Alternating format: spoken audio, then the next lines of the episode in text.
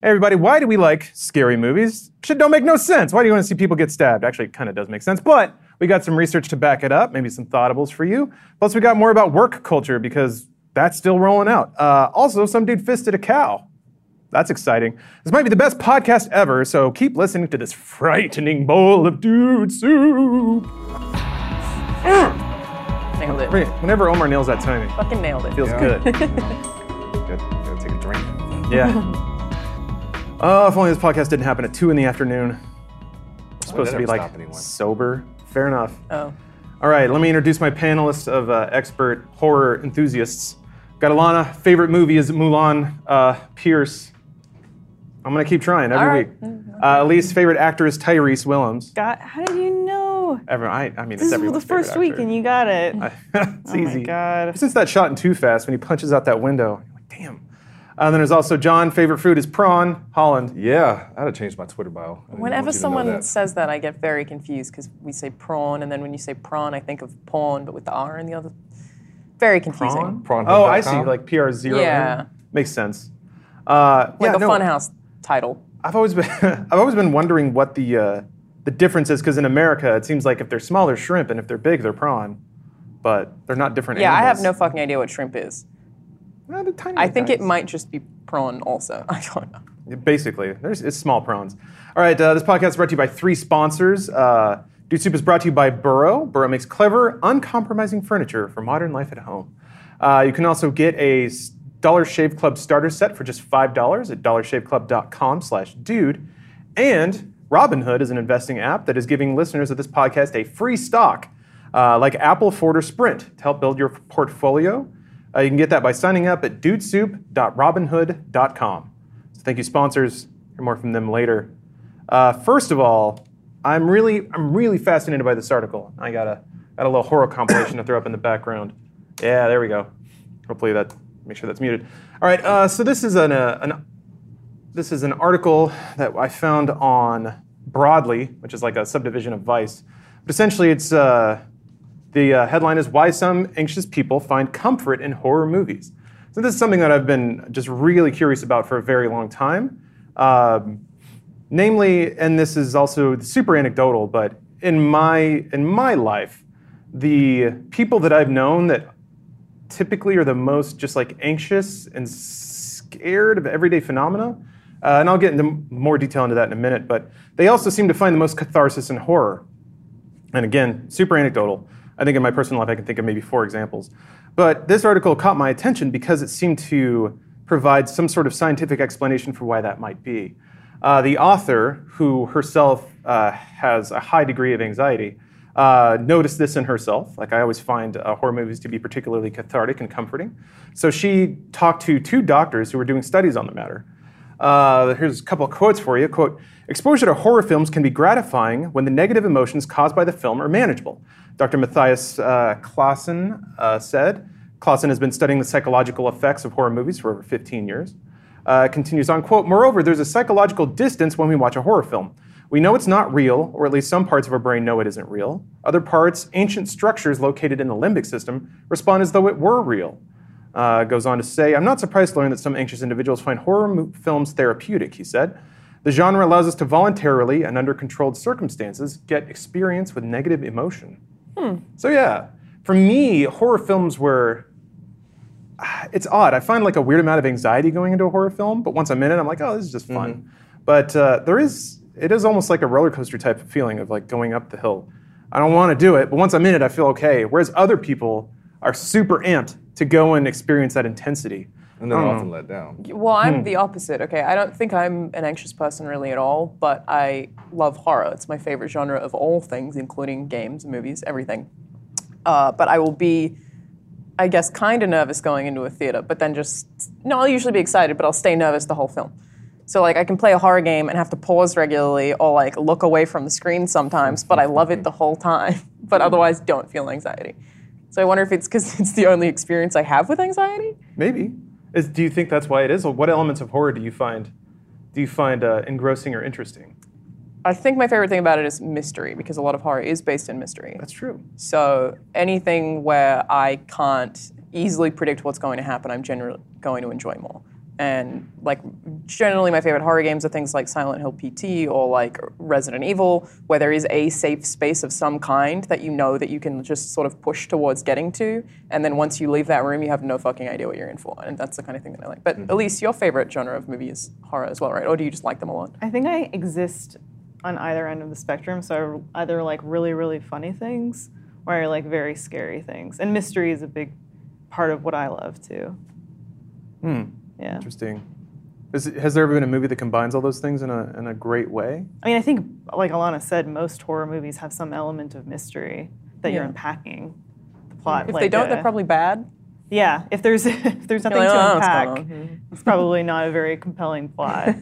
Do you, are you a horror guy? No, I do like horror, and that's why I feel like the horror movies of the last ten years have kind of tried to like meet both ends of that spectrum that you talked about. Of like, hey, here's these funny moments that kind of so you can turn back towards the screen, but then we're gonna scare the shit out of you. Well, Get Out is a good example of Yeah. not necessarily a horror movie, but a Social horror. thriller. Yeah, yeah, As Jordan Peele. is that what he calls it? Yeah, That I makes believe sense. They call it social horror. and, and but it's also very funny, and they like Yeah. actually mal- manage that pretty well. I guess just I, I count Cabin in the Woods as a comedy, yeah. But- Dark comedy, maybe? I it's sort of horror-ish. I know what you did last summer. Kind of had like this. Yeah. silliness Yeah, to I it. don't like Scream. The Scream movies are very funny.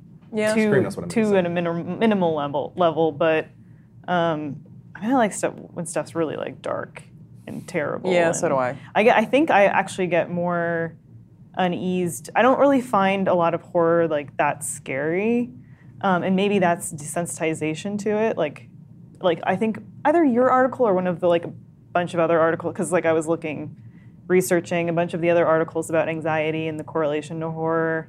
Talks about like when you are, um, you know, doing aversion therapy with somebody and you're stimulating the amygdala, uh, which is the like part of your brain responsible for this. It's showing someone the same visual, and I guess that works the same with like horror and desens- desensitization. Though, so I guess to, a, a s- a certain point, I wonder if like you're an anxious person and you look to horror as your escapism, if like it becomes a sense of comfort to you that you need to like keep looking for like worse horror, like because like Get that hit. I Ooh, I really love stuff like that, like sympathy for Mr. Vengeance Oh. or something where it's like it just leaves you like feeling horrible after. It's like, hereditary. Like I love Yeah, that. yeah, I, just I- felt like shit. And after that movie. James, the James, because I saw it like twice in theaters, and James, the second time he was like, "No, I'm not Really? going." With, yeah, Oh, because it was too intense, or it's He- awful. he's like, he's like, I don't need to see that again. But for me, like, I, Yeah. I like, I I don't. It doesn't bother me. And it's Yeah. the escapism thing where you're getting out of your own head. Like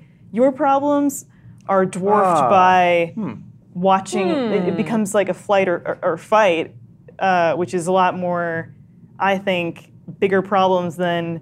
Does that does that person like me? Are they judging me? Like, are you when you're an anxious person and you're like, Mm-hmm. you know, okay. it's like gives you a wondering if you- perspective. yeah, I think Yeah. it's it's just total like removal from from, from what makes you anxious because That- your mind is so stimulated. It's kind of meditative. balance. Makes sense. Yeah. Yeah, it's uh, what like, I think I probably just like the this. adrenaline, honestly. Yeah? It- it- it's know. a chemical thing too because James and I talk about this too. Um, and his thing is like, well, I'm sure it's like a dopamine rush or whatever. Like you're, you know, you go to the gym and it's this, it's the same kind of response. Yeah. response. Hmm. Yeah. I because it's funny that you talked, uh, you brought up those particular movies. The only because to yeah to me like the slasher paranormal aspect always trends towards comedy because there's something something You guys haven't fantastic seen about Halloween yet? it. Yeah. Uh, the new one? No, not yet. Because there are moments in that that are funny. Yeah. Well, there there's- ought to be. The little kid is great. Oh yeah. Aww. best part. He was a really good actor. Yeah. But for me, the uh, the thing that I find the most terrifying are the ones where it is just human beings being as awful to each other as they possibly can, like the Vengeance trilogy, Green Room. Strangers, uh, the strangers. That was my. Oh, yeah. uh, that was just no jump scares, no nothing. It's just people just like you knew they were coming. Yeah. They just kind of and also they broke a lot of rules in that movie. But yeah, I just haven't even people seen being any of the absolute worst. you just listed. That is Oh, you Jeff seen Bridges' tr- or- uh, oh. scariest movie. Really? Those are the worst. I don't know how I know that, but it is. Sympathy for Lady Vengeance is brutal. Yeah, though Mr. Vengeance bothers me more because Yeah? there's. Well, I don't know if you, can I talk about this. Will it spoil it for you guys if you haven't seen it? Ah, I haven't, but it's fine. I feel like it will. It's movies are a bit on the old side, right? Yeah, they're older. Eh, There's a part in Mis- Sympathy hopefully, for- this motivates somebody to watch the trilogy. Yeah, never mind. Then I shouldn't talk about No, it. no, no, no. I would say talk about it, but just aside from this one that she's about to talk about, there were two other movies in this sort of Yeah, package that are amazing. yeah, old boy sympathy for Mr. Ven- or Mr. Vengeance and sympathy for Lady Vengeance. But Yeah. like, there's a there's just a part where they they abduct this kid because they want to try to get a ransom, and he, he's uh, one of the people that abducts him is deaf, so the kid's like drowning behind him and he can't hear what's happening, mm-hmm. and so you're watching it and you're watching him in the foreground and this happening in the background, and you're like, oh my god, and it's just that that like like that's what I need to like put me over. I read shit like that on Reddit all the time. I do like too. I'll read about like awful fucked up stuff like that on Reddit, and, and one of them was like something similar to that, where it was an old couple who lived together, and the woman was deaf, and the man fell over on on the kitchen floor and like yelled for her all night, but she couldn't hear him. He he lived, and he was fine, Oh. but he was just there in pain with a broken hip for eight hours until she happened to wake up and try to get tea. And I'm just like, I feel bad. Scroll. that to me is, is a hundred times scarier than you know a ghost or watching somebody uh, Something that could really happen. slasher. Well, wait, but that's a good follow up question. What would what would you all say the, the thing that you are most afraid of is? You most scared of? Bees. Just a movie Bees. about bees. Yeah, just no, kill. Um, Big- know. There was a Bees are bunch of bees out here the other day. We were like, I know I didn't, and I never left the building. Yeah. I wasn't fucking. I've been them. stuck in a car before because there was bees everywhere. I was like, I guess I'm not leaving this fucking car. Yeah, yeah, no, I'm, I'm totally there. uh, I don't know, come back around to me. I, I really want to think about that because I think it's it's got to be something that is actually possible. Yeah. to happen. yeah. To me, it's uh, mobs. Like mobs. Yeah, when a large group of people get so consumed that they forget themselves. Uh, there's there's a whole psychological phenomenon around it, and it's happened through history a number of very scary times, and we might be in one of them now. but yeah, when It was like a Salem's witch Salem witch trials. yeah yeah basically like when when mob everybody just gets yeah just really amped up and hates a thing, yeah. and there's really no deterring Like them away from that. indoctrination. That's part of it. Mm. Yeah, but just yeah, mobs in general, just because it's real, and I can't mm. imagine, like, still being a sane, thinking person trying to talk people out of You couldn't. a public hanging. Yeah, you can't because they want the blood. And when everybody's in a group, uh, you know, there are movies where a powerful orator can get up and, and talk people out of doing a horrible thing. Mm-hmm. And God, to just t- to me, I think the scariest thing is being in that position where you know what the right thing to do is, and knowing that you're probably going to get beaten to death by a group for doing the Even right trying thing. to do it. Yeah. Yeah, that's that makes my skin crawl because Yeah. Oh, you would have hated the 1920s. yes, I would have too, but Yeah, we all would have.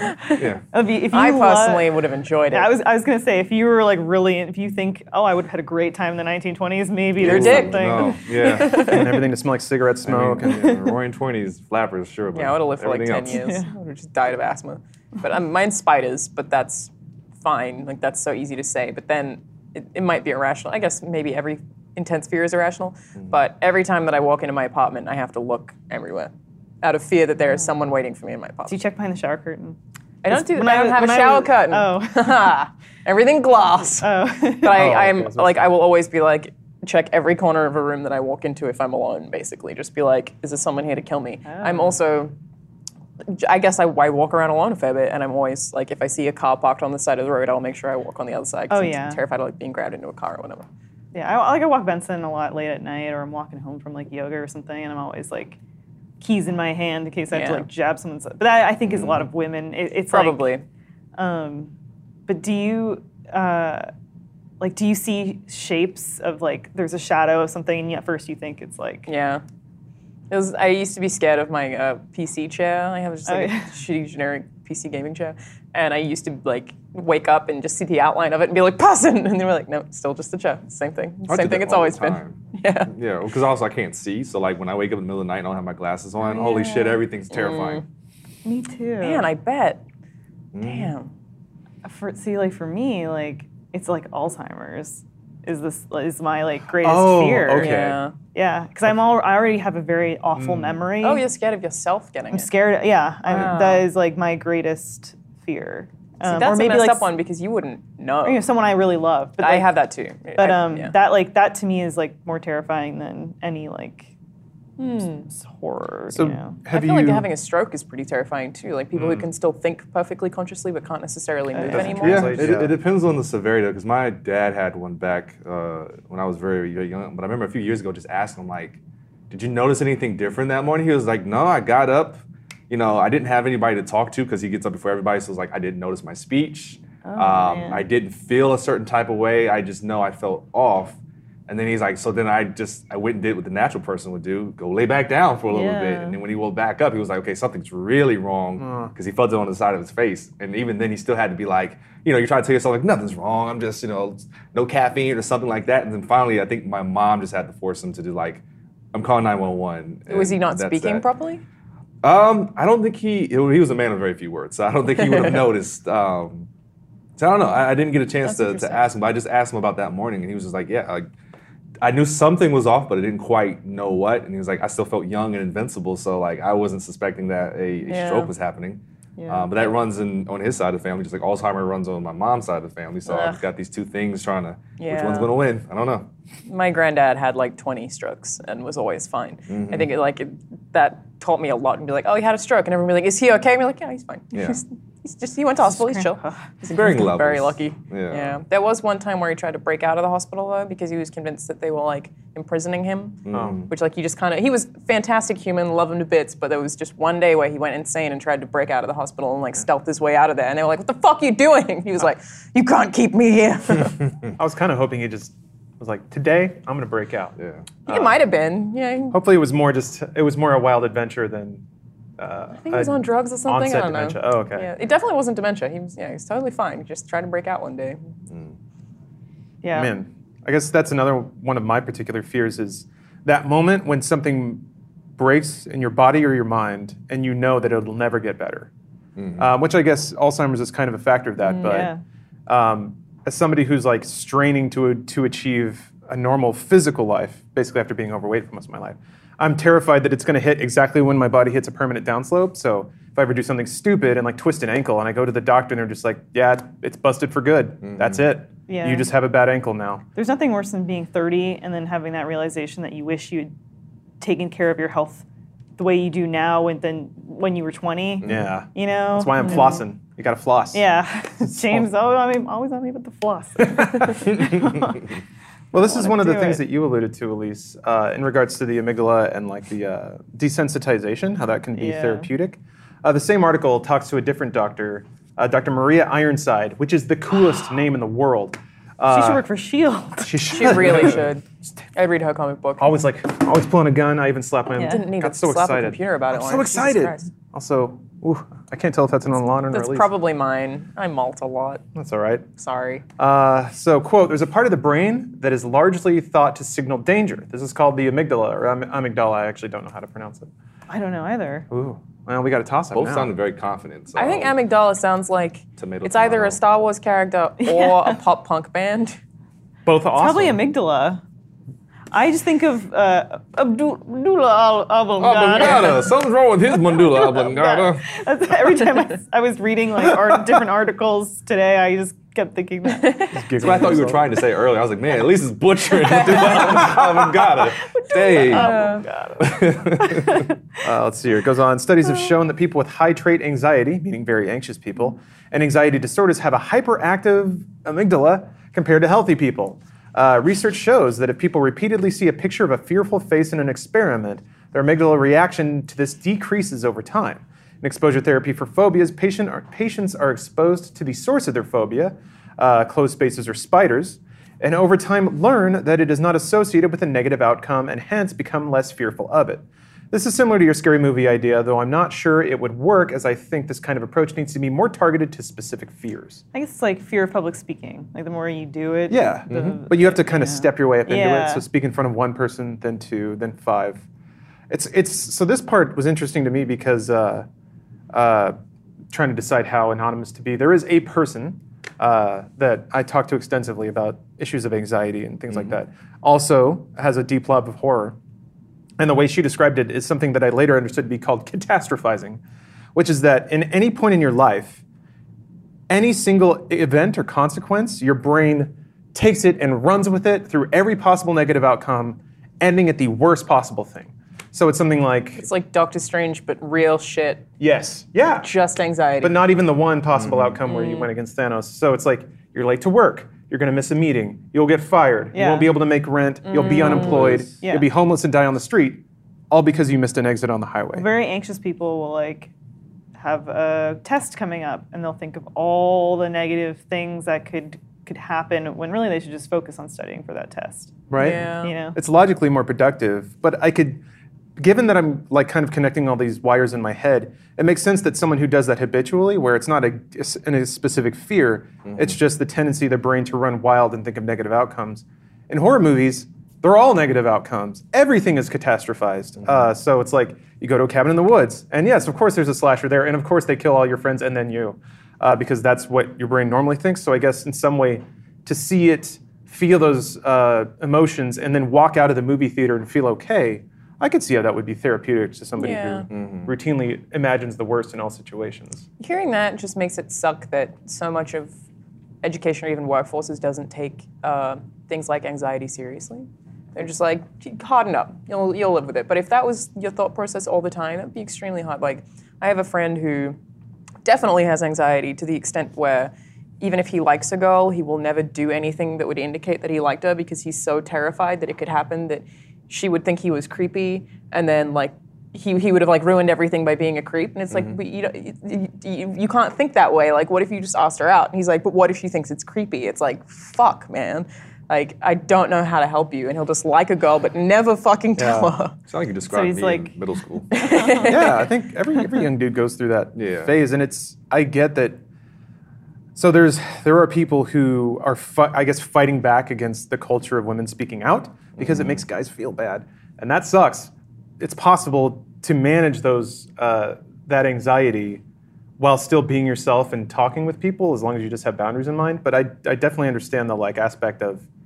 It's easier to clam up and not make anything uncomfortable for anyone else. Yeah, because if you As blow it, like yourself out that's there. that's it. You know. And Yeah, and then you just want to go die, and like you want to apologize, but that makes it worse. So it's like you're fidgeting. I'm sorry, but you're pretty. And they're like, oh, it's the worst. Yeah, yeah, Absolutely the worst. And you will never meet another woman. Ever. Never That's ever. The only woman. That was the perfect one. Yeah, you plotted your life And- already.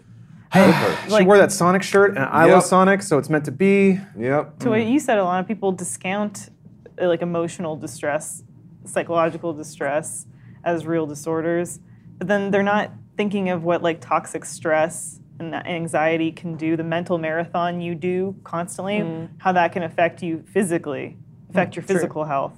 And um, I, for one, think that's why we need to train the apes To do our jobs. to jobs. do for our us? jobs. Ah. Quite a know- I didn't know conclusion I you came to with No, there. you got it. I didn't No, know where I I was going like with it. that. That was my anxiety of Elise, where are you taking this thought? And then I went monkeys on typewriters, and then I went, we will train the, the I've got animals. it. Everyone, you have to buy your own monkey, Okay. whatever, and you have to train it to the best of buy its ability to go work for you. See, that made So me everyone- anxious because I'm like, how am I going to feed this fucking ape? My apartment's too small. Where am I going to put it during the day?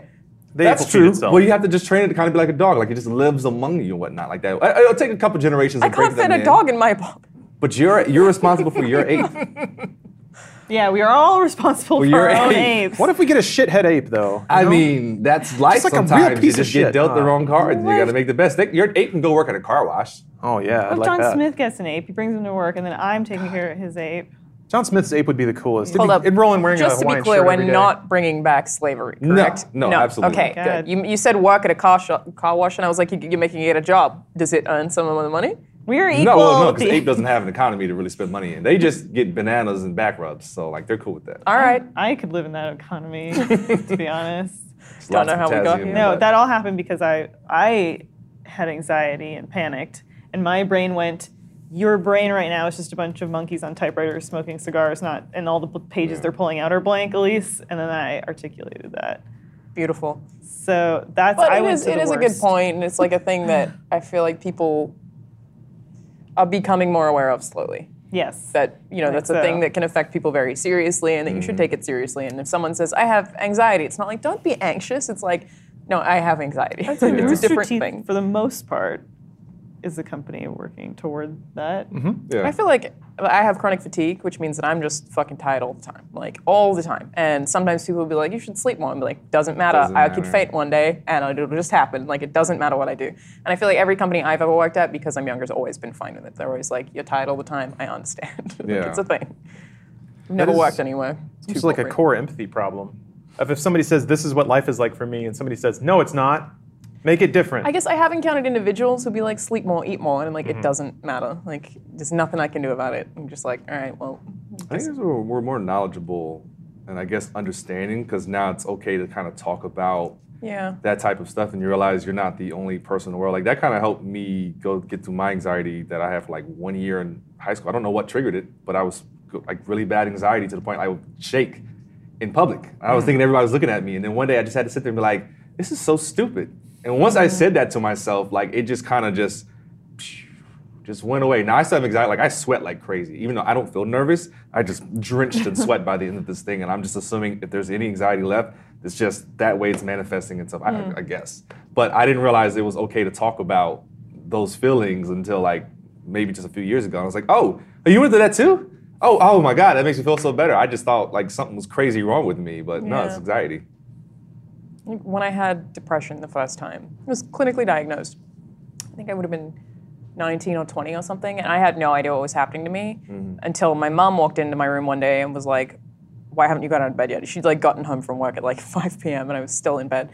And I, w- I said, "Why?" I was like, "Why should I?" And she was like, "Okay, you have depression. This is a fucking problem." And I was like, "Yeah, you're right." But like, if hmm. she'd never pointed it out, I just would have spent like several years just not doing anything. Just like mm. it's like I, I talk about that period of my life like it was static. Like I don't know, I don't remember most of it. Don't know who I was. Just nothing happened for a very long time. I just mm-hmm. was in bed playing video games. No reason to leave at any point. And I, I think that if I hadn't had a figure of authority be like, "This is what's happening to you. Get the fuck out," then I would have like just stopped, stayed that way. And I guess that means I was lucky. And it's good that you were able to listen to them because most people are like, no, I didn't that's have a choice. me. She was like, "Get the fuck out of bed." And Oh, I was okay. like, "Oh, okay."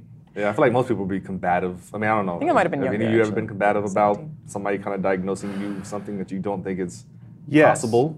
Uh, personally, People on the internet do that, and I'll be like, "Fuck you." Yeah. I I guess I went through all that stuff pre-internet or before I was even seen on the internet.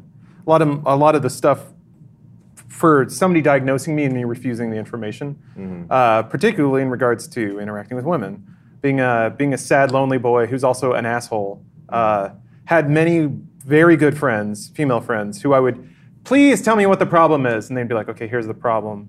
You're an asshole. And I said, that can't be the problem. I refuse to acknowledge that. it, it basically was that for about four years. And then, yeah, kind of like you said, I don't know how the brain chemistry lines up. But one person says the right thing at the right time, and it just whoosh, suddenly your galaxy brain. And, and that was a shitty moment because then I realized, oh, I have been terrible to a lot of people all these years, and I have a lot of apologizing to do and a whole lot of self work to do before I can get to a place where I can actually approach another living person and say, let's spend time together. Uh, and not have it be a thoroughly selfish thing. But yeah, that that was mine of, of a lot of very well intentioned friends trying in a variety of ways to get me to realize uh, some very bad thoughts I had about gender relationships. I and mean, stuff it's like good that you stuck around with or those friends stuck around though, because It's I mostly feel like them to being some patient with me, people, their yeah. friends are like, "You're an asshole. I'm gonna leave," and then that person turns into the whole world hates me and everything is unfair, and it just gets worse and worse and worse. Mm-hmm. And then they go find a community that reinforces those views. Yeah. Which, yeah, I, believe me, I think about alternate timelines, and I could have probably been a pretty big wheel in certain 4chan message boards, but I think about that too because when I was like 13, I spent a ton of time on 4chan. I could have turned out to be a completely different person, which is kind of comforts me because seriously, I was like 13, 14, thought I was king of the edge lords, spent all my time on 4chan, was like, yeah, I'm so fu- I, I get memes. Like I thought I was so cool, and that's who those people are now. so if you, if you want any comfort, if 4chan is mean to you, it's that. that was me when I was 13. but it was like I could have stayed on there and just turned into a complete piece of shit and just like went hard down that path, and I didn't. I want to see the alt universe 4chan, you guys. Oh man. No, you don't. No, no, I you don't. do. It was there for a while. funny. The, thi- the thing with like I regret about spending so much time on 4chan is the shit that I've seen that I can't not see because they have these like beat the internet challenges where you try to watch really awful stuff for as long as you can and I was like 14 I fucking got this and it was terrible like I've seen a lot of awful stuff that will never not be in my brain and I'm just like I mm. don't want it I don't, I don't want to see it 16 year old me still exists on the internet. Luckily, it was at a time where like you, you, people still didn't say their real name. Or I mean, I was playing gaming, but I, I was just a really mean person. Like I can go find this stuff. It's hilarious. But if you're looking, if you're looking, if you're looking to bury me at a much later date, I mean that shit's probably. Uh, it- I could be like, look, I was 16, but I was really just mean. But I was also trying to get into people's heads so I could beat them in gaming. But I mean, I said some really off off the wall shit. what kind of stuff? Like, could you, would you, Would you be able to remember? Uh, I mean, the most fucked said. up thing was it was this dude, and I don't know why I, I made him my sworn enemy, but not only did Which he, game? Just so I know Yeah. the stakes. It, it was one of those online persistent games. So like, there's like a community with politics and stuff like that. Like because you log in every day, you see the same people. It's like a free to play. MMO or something? No, it was it was called uh, 10-6. It was owned by Sega on the Heat.net days. Oh, It- okay. yeah. It was one Yeah, of those yeah. like like Anarchy Online and one of Okay. those games where it's just like you see the same Pretty people. tight knit, yeah. But not only did his wife cheat on him with his boss because they had like this small like working business, but then he found out he had testicle cancer. I'm 16 Oh, years you went after that? How did no, you find man. that out? He, was- he just put it Oh. out there. Oh. People were nice on the internet Yeah. back in the day. I mean, I went in on him, Woof. but Oh my just to try to get the competitive edge. I, again, I was mean, Did and it that was the only way I couldn't, you know, physically impose myself on him because we're on the internet. You're so also I got to I got to get you to. Yeah, I'm also 16. I don't understand testicular cancer or even getting cheated on. Um, but I wanted to get the edge, and I mean, it worked. But I just look back and be like, man, I, I could have found so many other ways to get him to make the wrong emotional mistakes in our battles. But I, that was just really mean stuff. Wow. Because I, when I was in high school, Cyberbullying. Facebook was like public. MySpace had just kind of ended. I don't know, but I had a few girls I went to high school with who were fucking awful to me on the mm. internet. Reach out and apologize over the past couple of years. and I nice. did And do I was that. like, thank you. I didn't care that much, but I appreciate it. And like one of them was like, let me know if you want to get coffee. I was like, genuinely fucking appreciate that. I was like, and sometimes I'll have a complete stranger be like, hey, three years ago I was really mean to you because I assumed you didn't know shit about video games because you're a woman, and I'm sorry that I said that. And I'll never remember what they said, but I'll always be mm. like, thank you so much. Like, I've so I would like- reach out to him. No, I did. I, I did that in college. Like, I just went back one day and I read. I was like, man, that's really mean. And I just went and apologized. I actually apologized to just like, I wasn't a bully, but just whenever I needed a competitive edge, I was going to get in your head. And so I actually like went and wrote to. I don't even know if this person's still alive. should have gotten to fighting now, games. but well, he ended up playing on my team later on in the game. Oh. And so that I think that was like the step in the process where I was just like, man, you was my teammate at one point in time afterwards. Like, eh, let me just.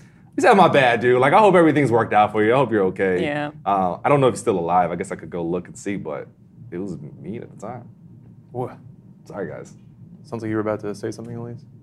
Oh, it, I was just gonna say I've had like young men approach me at like Rooster Teeth events, been like, "Hey, I was one of those people who, when you first started, said that a woman is going to ruin Funhaus. I just want to say I'm sorry. Yeah. Oh. No, I was that's I was really wrong, and I'm like, wow, like that's a that's a nice thing to say in person. I think not it's also just, very like, brave when people online. do that. Yeah. I'm always like, thank you so much, because it's like you that would have been hard for you to say if you'd recognize that you're wrong enough or that you were shitty enough to be willing to say it in person. It's like, Yeah. All right. To thank me, you." yeah. To me, it's the like the say, saying it in Yeah. front of you because you can people can hide behind their keyboard and say whatever, Yeah. or say nice things behind their keyboard. But yeah, I always think Yeah. that's really sweet. Yeah. It's therapeutic. Speaking of therapy, uh, you need a couch. That's what psychologists use. I don't know, man. Nailed it. Yeah, Some of thanks. them use chairs. Yeah. Sometimes you got to sit. Hey, if you're having a panic attack, have a sit on a Burrow couch that you can buy online. So, yes, Burrow is sponsoring this podcast. Uh, like most sponsor this podcast, it won't make you go outside, and that's great. Uh, Burrow sells furniture online, and it's actually a pretty cool process. So, you go onto Burrow's website, you can customize a whole lot of stuff about the couch, uh, how many people it sits, the height of the armrest, the color, uh, everything like that. Shipping is fast and free. It arrives in manageable boxes, which, if you have ever moved a couch, you'll be very grateful that it comes in like two or three boxes that have handles that one or uh, probably two, if you want to be safe, two people can move. And then you just unpack it all in whatever room you're going to have it in. There's a, a lot of sturdy metal clasps that snap and hold the thing together. And then you just flip it over and you got yourself a couch. It's pretty cool handmade in North Carolina, which is great because I love America. If you want, uh, if you want your couches to be free, you buy them from Burrow. Uh, they say they're exactly 17 inches off the ground because that's the average height from the bottom of a person's foot to the back of their knee. So no matter what, if you're if you're an average-sized person, this couch will be comfortable for you. Uh, I yeah, I, I suggest you go onto their website and check out the uh, the colors that they have. Uh, Stephanie, my girlfriend, is a pretty pretty high standards for couches, but uh, she's really into the mid-century vibe. But luckily, they had couches that matched her her uh, exacting appeal. So now I have a couch that I can sit on when I change shoes to exercise bike. It is uh, it's been a it's been just a delight sitting on that couch every time I'm about I'm about to bike and after.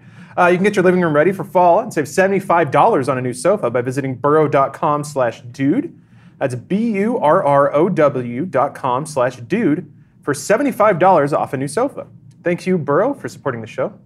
And thank you for giving me a place to change shoes. Because otherwise, I'd just be sitting on the ground. Mm-hmm. Sitting on the ground in a bare, empty apartment. Can you guys sit Indian style anymore? I can't. It's called crisscross applesauce. I think I'm doing that. sorry. I'm No, doing that right now. Yeah, I absolutely can. Oh, nice. Can you? I think like, I can. I want to see if I can weave my. Oh, you like pull the ankle up? Yeah, I can do this. It's just not as. I've Com- ever I, done I guess it. I can do it. It's not comfortable. So I'm not comfortable sitting to. like that because of the various problems that I have. I'll lose circulation in my legs. ah, So I'm always more comfortable like this. Got you. Well, I just like my back sitting like this. Yeah, this. it just could be that feels- too. Let. Like I think there was like a Google Trends or something, or maybe this podcast where I sat like this because it just feels good. People were like, "Look at her sitting like a maniac." I can't. I don't think I can do that crisscross bullshit. It- it's not comfortable to me anymore. And my legs have gone numb too. That's why I get up and walk around so much. Well, I did have someone on the, the comments not that long ago be like, I hate that she has her shoes on the seat. I'm like, eh, Man, well, I'll clean them if you I'll, want. I'll tell you this: like in Canada, we take our shoes off when we go into a house. I don't We care do the same. Yeah, you were. who you are. Thank you for watchdogging on that, by the way. No, but like my friend Neil, he was like visiting me here, and we went to my apartment, and I, I left my shoes on because like everybody, especially in California, leaves their shoes on. Mm-hmm. And he was like, "What are you?" He's like, "Ellis," because we call each other Ellis and Nellis. He's like, "Ellis, what are you doing? You leaving your shoes on?" He's like, "You've changed. You've oh, You're changed." American now. well, you were the one who was on top of us about that in Vancouver. You're like, shut up. Everyone, Yeah. take your fucking shoes. yeah, because I was like, "Wait a minute." Oh my God. I, I- I had a moment where I'm like, "Oh no, we're in Canada. Yeah. You have your shoes." We walked. Yeah, we walked into the Airbnb, and I don't think I've ever seen Elyse that activated. she was scrambling from room to room. Well, also when I Canadian saw it was an activated. Asian family that owned Yeah, it, I was like, so it's- "Oh that's yeah." like two on Oh, double shoes. Oh man. All right. Well, I like to take elevate things a little bit, bring it up. Uh, I, I appreciate you all sharing your stories, uh, exposing yourselves. But there's a gentleman who exposed himself in a way we can only aspire to. That's right. He's one of Lars's lads. What'd Omar, do? hit, hit that button. Oh, What'd you're, you're gonna find out soon. There it is. That's nice. Is that him? No, not quite. That, this, it's much too wholesome for Lars's lads. None of them have been good so far. Uh, well, things are about to change because this is a real hero. Uh, I'm going to need you to. There we go. So, a pensioner was banned from every farm in Britain for fisting a cow. Uh, yep, John Kerno, uh, one of one of Special Lars lads, 80, was caught masturbating with his entire hand inside of a cow. Uh, uh, that's a I was pretty. going to be like, well, hold up now. Don't people have to put their hands inside of cows regularly to make sure their guts are okay? But then you mentioned he was masturbating. That's true, uh, and it do with the depends what hand? hole. Yeah, True, I got a free hand. Guess I better masturbate. I'm in this open field. What you gonna do? So yeah, a pensioner from West London has been found guilty of two counts of uh, outraging public decency and banned from every farm in Britain after being caught masturbating with his hand fully inside a cow. Uh, let's see here. Farmer Susan Howie told the court that the first time she saw Kerno in her field, he quote had his left hand interfering with the cow and his right hand on part of his lower body. Dot dot dot. He was masturbating. You could see it moving up and down, and his trousers and his boxer shorts were at his ankles. Oh, the yeah. second time, said Howie, Kerno, quote, had his whole hand inside the cow. And when he'd realized he'd been rumbled, which is an awesome word, quote, he grabbed his trousers and boxers and he ran for the stile, and he actually fell over the stile because his oh. trousers fell down when he was trying to get over it. Oh. Oh, poor guy. So, How easy is that to do? Did the cows not protest? They don't care? They're, maybe they're you're used gentle. to it. He's Also- probably gentle. if, yeah, if you think about it in terms of scale, I don't want to think about that. Probably cow- lubed it up. It's Yeah. fine. I mean, it's probably like a Q-tip going inside a human's butt. And if you're, I wouldn't be okay with that dude doing that to me. I mean, yeah, Benson, we he was What if the you're in the middle of a good meal, last though? week, and he had a thermometer up his butt, and he didn't like that. yeah, My oh yeah, yeah. I was gonna say he didn't care. No, Their eyes uh, Dogs so wrestle fought. down. Yeah, he fucking farted the other day and woke himself up because he thought someone touched his butt and it was his own gas. Come on, Benson. Did- Maybe this man saw every like horror movie.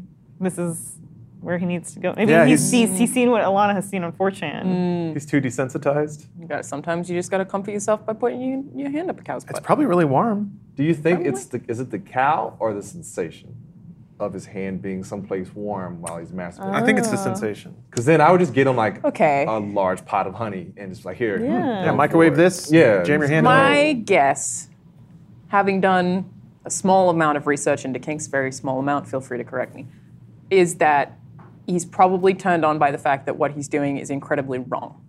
Okay. Or do that you think it's- he's switching hands? You're warming up one hand, and then I, switching it I out. think it's probably a little more intense than mm, that. Cramming Because it if in it were nature's that, pocket. wouldn't you just like heat up some honey in a microwave or something? Like heat, get some some Yeah. self-heating lube or something. Vaseline well, he's and go to not- town. probably not getting the cows off, right? I don't think so. I think it's probably that he's like, what I'm doing is disgusting. I am inside of an animal. I'm not allowed to be here. And the cows don't mind. I think. The cows don't mind. Seemingly. Yeah. Let's see here. Yeah. After the pensioner somehow managed to escape Mrs. Howie twice with his pants around his ankles, he allegedly went back for more and was spotted by two sisters who watched him from 150 yards away try to have sex with a cow for up to half an hour. Oh, okay. That adds a separate layer. After watching for some reason for that period of time, they called the police, who apprehended Kerno nearby. I do like the 30 minute gap where they're just like, is he going to do it? Yeah. He's crawling up there. N- No, he So fell this off. This is kind of messed up, but when I was a kid, I was at a bus station and uh, there was a bus parked like on the, the side and I was sitting on the seat. Like it was parked ready to, to go. And there was a bus driver sitting in it, no one else on it because it was parked. And I could see him through the back door because he was sitting on the like seat, like that right next to the back door, and he just had a book. And then I was just staring at it because I guess I was just thinking about something, just looking forward. And he moved the book over and he was masturbating, looking at a large group of school children. and again, I oh. was really young and I just kept staring at it. But it, because I didn't think about what it was, I was just there like, yeah. oh shit! And then I noticed what it was. I think that I, I freaked out and I told the police and I like got the bus number and everything. So I'm sure he got into much trouble. But Wow. that's what I imagine happened there. That they're just like. Well, that's shockingly on there?" responsible of you. And then you, well, I, I was definitely panicked. And I went Yeah. home and told my parents, and I had like freaked out for sure. Like I was not okay, but I was like, bus number, and fi- figure out what happened. And I think once he saw my reaction, he stopped. He put the book back. I don't remember, but I was alarmed. That's what I'm That's guessing alarming. has happened here. Okay, so is 30 that he, minutes they were off the side. They're just staring at it like, is that dude fucking a cow? That dude's fucking a cow. And then they had the thing that's like, holy shit, that dude's fucking a cow. But it's like you don't quite realize something is shocking until it registers. That makes sense. I, I get that. What's his penalty? Uh, he is he's banned from every farm Yeah, in, uh, okay. in Britain. Uh, as far as I, I think the case, or if there is a case, let's see here. Uh, he just quote, has a thing for cows. he will be sentenced in February. Uh, but, quote, why would I drop my trousers? He said. I never did it. It's their word against mine. I never did it. I never got behind that cow. Kerno was found guilty of two counts of outraging Honor. public decency, banned from every farm with animals for the duration of his bail, but has said that he's going to appeal the decision and sue the police, claiming he hasn't masturbated in three years because of the medication he's on. Smell my hand. Yeah. Doesn't need that much. Does that smell like a cow's anus? No. It smells like a man's anus. Honor, Maybe, I rest maybe my- the the princess of wherever he's from had been kidnapped, and he had to fuck a cow on live television to get away. Ah, it's Black yes. Mirror episode. It's the, that's, the, that's the worst one. And also the opinion. Think so? first one. Yeah, it's the first one and the worst one. And- It's so and, weird. Like, I had 'cause to. it's- Well, One it- wallows in the disgrace of it so It- hard. no, it just doesn't give It's- a strong message. Again, it's it's the, it's the unsettling. Mm. No, no, I mean it's like the worst. Like it's the one that makes Oh. me feel like the, Uh, like, my ugh. favorite episode, and the one that I think is the worst episode, is the uh, the one where you can recount everything with Oh, the, yeah. the contact lenses. That one fucks me up because it's like just a dude who's a real piece of shit, like That one's looking that into one's rough nothing. too. Yeah, I- good show though. Great show. Don't watch the first episode first. I had to show like I was Noted. showing somebody Black Mirror and I skipped that first Yeah. one. So I'm like, she'll never watch it. if Well, I, uh, if I exactly. show I'll usually be like, go back and watch it. Just don't Yeah. watch it first. Oh. I'm you- sexually active at 80, like he is. I know. I've, no, I haven't seen Black Mirror yet. You should. I'm, I'm behind on every single TV show. I think the first season is fantastic. Yeah. Yeah, I'm behind on Black Mirror too. Because it came out. I go through these phases That where I won't gets me, watch though. any TV don't like because I don't want anything to infiltrate my ideas as I'm trying to like plan things. Yeah, yeah, But yeah. then I'll jump back on because I want to stay, you know, keep my finger on the pulse or whatever you want to say. Uh, just know what's going on. So it happened in that period, and I haven't gotten out of it yet. I'm slowly getting back into watching all these shows. I really want to watch Haunting Hill House. Hill House, whatever. That's it is. interesting. But uh, I like I live by myself, and I keep being like, is it Ah. too scary to watch by myself? No. It's not No, it's because not. I I started it with James, and then I have a real, I have like problems sleeping a lot. So like I'll be up from you know three to five a.m. And so I started with him, watched the first like episode, and then I ended up watching all the rest of it alone because And it wasn't too bad. I didn't think it was. Because I had one friend who was nah. like, "Do not watch it by yourself." I'm It's no, it's not that bad. okay. Uh, there, were- for context, there was a point at which because because Stephanie mainlined it, she like she free freebased it, um, and I enjoyed it, parts of it, but there was also a point where I was like, Stephanie, Black Ops Four is out. Why are you watching this? Like, just please play Kill Confirmed. That's way more entertaining. But no, it, it, it- there's a lot of good about it. There's also a lot of questionable things about it. Yeah, but no, it's Stephanie's worth so watching. brave. I thought Stephanie's it- awesome. She's so brave. Solid, a solid watch. Yeah. Yeah. For, for the most part. I don't really regret want to. watching it, although there were times where I wanted to be like, "What are you doing? Why? Why?" Yeah. And I think a lot of that is just you got to fill an hour for ten episodes, and so there's some Mm. there's some like stretch it out type stuff. Yeah, There's that some sucks. bad acting in it too. yeah, yeah. There's some good acting, There's some good acting, and there's some bad acting, and there's some great writing. some weird weak contact lenses. I Never still really don't got over understand that. how so much of the Twilight Zone is just so well written. It's so good. so much of it. There are good. so few episodes who are like, that was bad writing. I'm just like, how did they do that so consistently, so well? And it's so well shot. Yeah, and well shot. They kept it simple. It Like, looks so much better than it has a right to for when it was made. Some of them kind of are. I mean, not by like today. You have to write some really complex shit to the point where like if I look away for a little bit, I'm lost. Yeah. you know, I kind of lose Yeah. interest. And I also you just I'm distracted by so many Yeah, things. then they're Back often then, more you kinda grounded, I had a suppose. captive audience, and But th- it's still good though. Like Yeah. it's like if I, if I even see an episode that I don't remember ever seeing before, I'll still be like, that was a damn good episode of television. yeah. I mean, I've only seen one Twilight Zone. That was uh, the guy that just wanted to read alone. And Oh, then the finally glasses. That's probably the most famous one, Yeah. yeah. Although he could have read like this, but whatever. Um, You're poking holes into the Try hard enough, but whatever, it's fine. Yeah, Whatever, Twilight Zone. Whatever. Oh, there's man, there's some goldies. The, It's so good. the like pig face one is really Mm-hmm. good. Spoilers. Uh, the one that like Stephanie actually showed it to me. Apparently, everything good in my life is because of Stephanie. But I agree. Uh, yeah, no, Mine, my life too. Otherwise, I'd just I'd be fucking tearing it up on 4chan. Uh, but there's an episode where, and it, it is super like modern sensibility of, of horror or suspense, where it's just these like four people wake up in a giant empty room and they don't know what's going on, and the whole thing is just them trying to figure out where they are, and this bell like rings out every so often, so it's this giant like mystery that eventually has a really interesting payoff, um, something that like is really lateral thinking that for a, for a, a space in TV where like Leave It to Beaver was the most mentally challenging thing. It's really amazing that that show got made and the way that it was in the context it Yeah. was. If I were to ever write a screenplay, I would try to do as much of it as possible being dialogue in one room because it's always my favorite episodes of everything. So- like Community, Breaking Bad. Like I love that show. I have a show for you because Hmm? the show that I scream and everyone will watch and no one watches it, but somebody will watch it a year from now and then everyone will watch it And then here. we'll all we'll throw a parade for that person. Yeah, is Inside Number Nine, um, because each episode takes place at at a number nine location of something. So it's like in a number nine train car, at a number nine house, at a number nine um, dressing room in a in a playhouse. But they're all like those. They feel like plays in that respect, but they're all like. Um, you know, single set or like locked room. It's in love a, that kind a of restaurant, and it's um, the guys that did uh, fuck, what's it called? Two two English guys, um, and it's anthology, so like it's all different stories. But they have they have like very Twilight Zone esque vibes to them, and they're they I just did their love fourth that kind of season. stuff. You're getting a lot of support from chat. Do they like Inside Number Nine? Yeah. Oh man, I feel like Adam might have mentioned it to me at some point. he probably did because I've been. If telling, Adam likes it, I'll watch it. Yeah, so he's. Oh, Adam likes uh, A couple. Adam, Adam. I think like a couple months ago, he finally was like, "Oh, I watched an episode of that show." Yeah. But uh, yeah, because I've been trying, because I've been getting on him about it for like a couple years, and it's uh, it's so good. And, Because like, that stuff is it's harder to write, and I, I think it's probably just because I like Shakespeare so much that I love anything that can tell an intricate story in dialogue. That it's like th- that's the exact same thing when you're forced into a, a situation that's in one room to try and create suspense just out of the conversation. Is I just always really love watching that. It's fun. This show, it's on Hulu.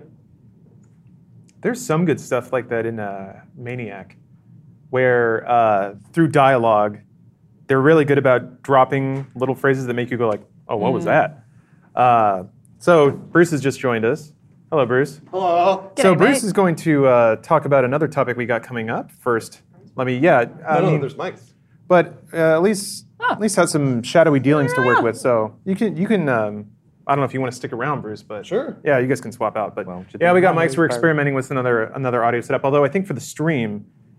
I unmuted them. Oh, okay. All right. There you go. I Well, didn't we'll see how it works out. chat. All right, at least it's, it's fine. I've probably been getting judged about Hi, that Liz. testicular cancer thing. Sorry, guys, I was 16. You'll be fine. Let's this. But this podcast Appreciate is your uh, honesty. podcast is sponsored by Dollar Shave Club. So Dollar Shave Club would like you to know that no matter what you do in the bathroom to get ready, Dollar Shave Club has everything you need to look good, to feel good, and smell your best. They have amazing shower products, hairstyling products, toothbrushes and toothpaste, and of course, razors and shave supplies. That's where they started, but they're branching out because they want to supply everything in your bathroom.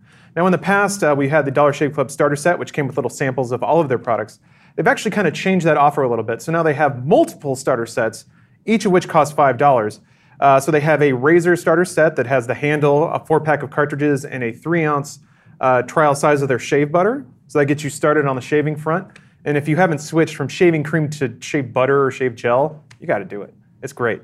Uh, you don't get like just wads and wads of uh, shaving cream on your razor. It's really easy to see what you're shaving too, as opposed to just kind of going over it and missing spots because they're all covered up with white foam. They also have a shower starter set. So that includes a one ounce of the body cleanser, a one ounce shampoo, and one ounce daily face cleanser. So if you want to spice up your game a little bit, aside from just bar soap and and basic uh, shower utensils, shower cleaners, you can go with that. It's just also five dollars. So whenever you go to dollarshaveclub.com/dude, you get to pick from one of the two or both if you really want to splurge on yourself and get little samples of everything they got to offer. I'd recommend it. Um, I've been I was a bar soap guy for a long time, and bar soap will always have a place in my heart. But I've been I've been experimenting out a little bit, more sense, more experiences in this world. Sorry. right. sneezed I'm trying not to, and it made it Oh worse. no, let it go. Sorry. Don't stifling that stuff hurts. Hurts to hear. Uh, but yeah, you can get those starter sets at dollarshaveclub.com/dude, uh, and give a little spice to your life, a little variety. Five bucks. That's uh, that's cheap. I think I'm actually going to sign up for it. That is really good. And I'm all about different soaps for different parts of the body. Oh I yeah. don't mix them. No. You are? Bar soap for your privates, body wash for Oh, your see what you body, face wash for your face. Yeah, just, you know. How come? Well, the I don't idea of cross people using. You don't want pubes all over your But wouldn't bar, the soap, bar self clean itself? I don't know. These, it was questions See, I I asked. think Rinse. that too. Just give it a the- rinse, Yeah, because it's all just little No, tiny but- layers and things. But I just wonder. But shower heads are super dirty. Like even the water you're washing yourself with is full of bacteria. You can't rinse anything under a shower head and be like, it's clean now. But we seem to be fine though. I make it through every day. Sure, but your bar soap's still pretty gross. It's I just don't the think it's extra precaution. Because even I think about like just leaving the soap there after the shower and coming back, you know, later in the day. I'm just like, man, how much fecal matter has been flushed on that? thing? Like I, I don't know. So I just try to I try to separate. What are you doing in your shower, John? Listen, man, I'm in there for like 45 minutes. I got a lot of time on my hand, Bruce. I got to fill that gap. I respect that. Yeah, but the thing is, like, getting razors routinely is smart because I never buy them, and then like I'll have a razor that's gotten rusty, Rusty and be dull like, razor. Well, don't use that. well, shit. Yeah, scraping don't use just that. like, layers never of skin mind. off. Yeah. Yeah. That's when I get all those nicks. Uh, Harper asks if it's for new customers only. I'm actually not sure.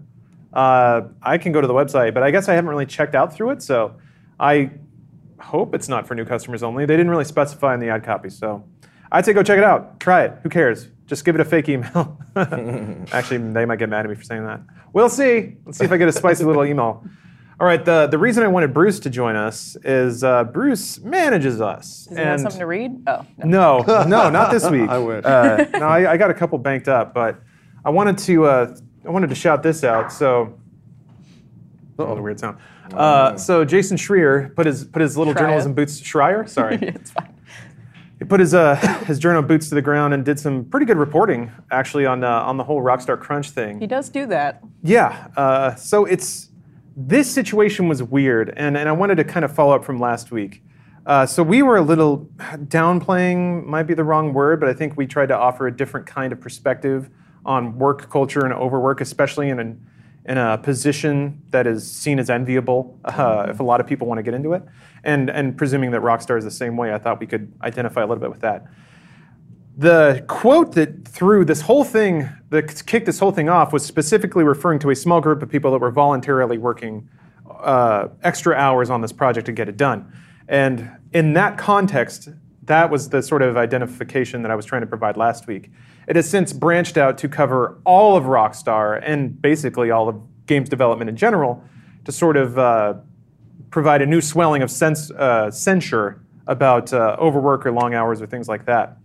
So uh, now enter this article, which is actually really solid, really good. Uh, talks to a lot of Rockstar employees across the whole company because when this thing started kicking off, Rockstar was like, okay, you know what, fuck it. Everyone can be as transparent as they want.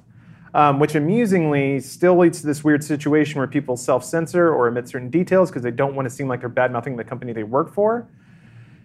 That to me all drives to this weird problem where everyone can agree objectively that like working long unpaid hours is bad. But uh, projects like this at Rockstar, and at Rooster Teeth, and YouTube New Media, and stuff like that, it is sort of self-selecting that only the people who voluntarily work long hours or are that dedicated to the projects to put in the hours to make it excel or be different are the ones who get noticed. And that's just how it goes. And it's because of those long hours that a lot of us got to where we are right now. So to go back retroactively and say that shouldn't have happened or that somebody should have stepped in and stopped it from happening is weird.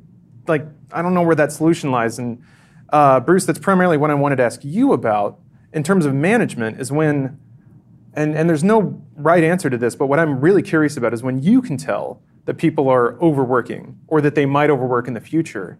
Do you feel it's your responsibility to step in and cut them off and just say, go home? I mean, I can't cut people off, and that's sort of the that's where I fell last week, and I'll I'll say I'll sort of expound upon what I said last week, which was if I've because I've run into people that are really passionate about their job and will work really long hours or weekends or whatever else that they need to. Omar is one of them too. Omar will occasionally come in on the weekends, and I didn't even know he did it. Um, and what I do as a manager is I sort of keep track of those people that I think are sort of on the path to maybe burning themselves out or getting close to like a small burnout or whatever. And then I talk to them as a human being and be like, hey, maybe you're on the way to like, you know, pushing yourself too far. Uh, why not why not scale back? Is there anything I can help you with? Usually is what I say. Is there anybody else that I can give your work to? Um, like uh, can can I like shuffle this off or make this easier on you or whatever else? If I get a no, I mean uh, that's that's what I got. I I, I have a I have a no. Um, and at that point, if somebody says no no I'm good, then that's all I can do. I can't control people. Um, I can't tell you not to come in. I'm not going to tell you not to come in because if you want to, like, there are lots of personal reasons that people just want to come to work. For me, uh, I've been through lots of hard times in my life, and I always use work as a way to get out of it. That was that was actually a great way for me to do it. Um, I, some of my best moments at work, uh, different jobs or whatever, was when I was going through really hard personal shit, and I would just come in and be like, you know what, I'm just going to crank it out here, and I would. Um, and I don't know if that's necessarily always, I guess, uh, healthy, but it was something that I did. And um, if, yeah, it's like if you didn't have that escape, it would kind of suck. well, I mean, what I was going to do? Sit at home and wallow? Yeah. Like, no. Yeah. Some Um, people go to the gym, some people go to work, some people go shopping. Like, Yeah. everybody Yeah. their, their they have their own things. response. So for me, when I'm, you know, if I check in a few times and they go, no, no, I'm good. All right, Yeah. you're good. But it is complicated because I remember at one point last year, I had, I had I felt like I had to confront someone because they kept working all the time hmm. and could work on very little sleep, and other people couldn't. They're in a senior position. And I had been like traveling for a month and I got sick. And if he had done a similar thing, he would just keep coming to work. And I had to be like, the fact that you do this and that you brag about the fact that you do this Oh, in front of junior staff. that's different. I was like, you have to stop fucking doing this because it makes Yeah. other people think, but he still comes in if he's sick and he can sleep. Like he Hmm. can like get in internationally and come into the office two hours later and keep working. I was like, you have to. If you do it, don't fucking tell anyone you do it. That's it. totally different. Because it was like just not good. You're like, stop. This sucks for everyone else in the room. Well, that's that's a that's a completely different culture because that's somebody coming in and bragging about it.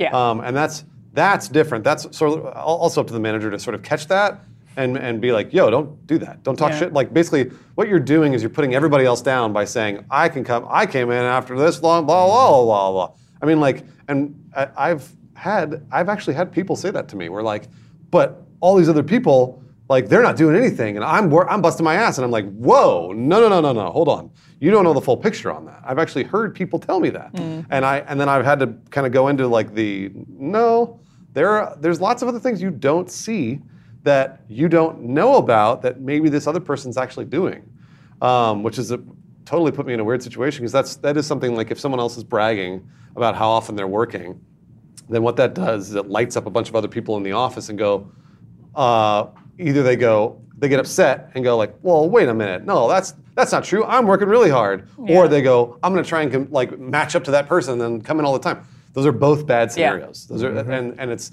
it's one it's kind of one of those like just you know keep your eye on the prize and stay in your own lane when it comes to those sorts of things because it's up to your manager to sort of keep track of what everybody's doing and what their time is like and all that other stuff. Uh, but that that builds a, that breeds a, re- a really bad culture. Yeah, I I think, think if so. somebody's bragging about you know just constantly working or constantly overworking themselves, I, I don't I don't know if that I would I would sit around and listen to that. Um, People can romanticize it sometimes, though. Oh yeah. they can, yeah, they, they totally can, and that's that's the problem is that I don't want anybody to either romanticize it or then or take offense to it. I'd rather just everybody trust that they are getting their work done, Yeah. um, and that they're actually working very very hard, just like everybody else on the team. Um, so that's that's up to you know me or Adam in some cases to keep everybody going down the same path and feeling like they're working around the same amount. So.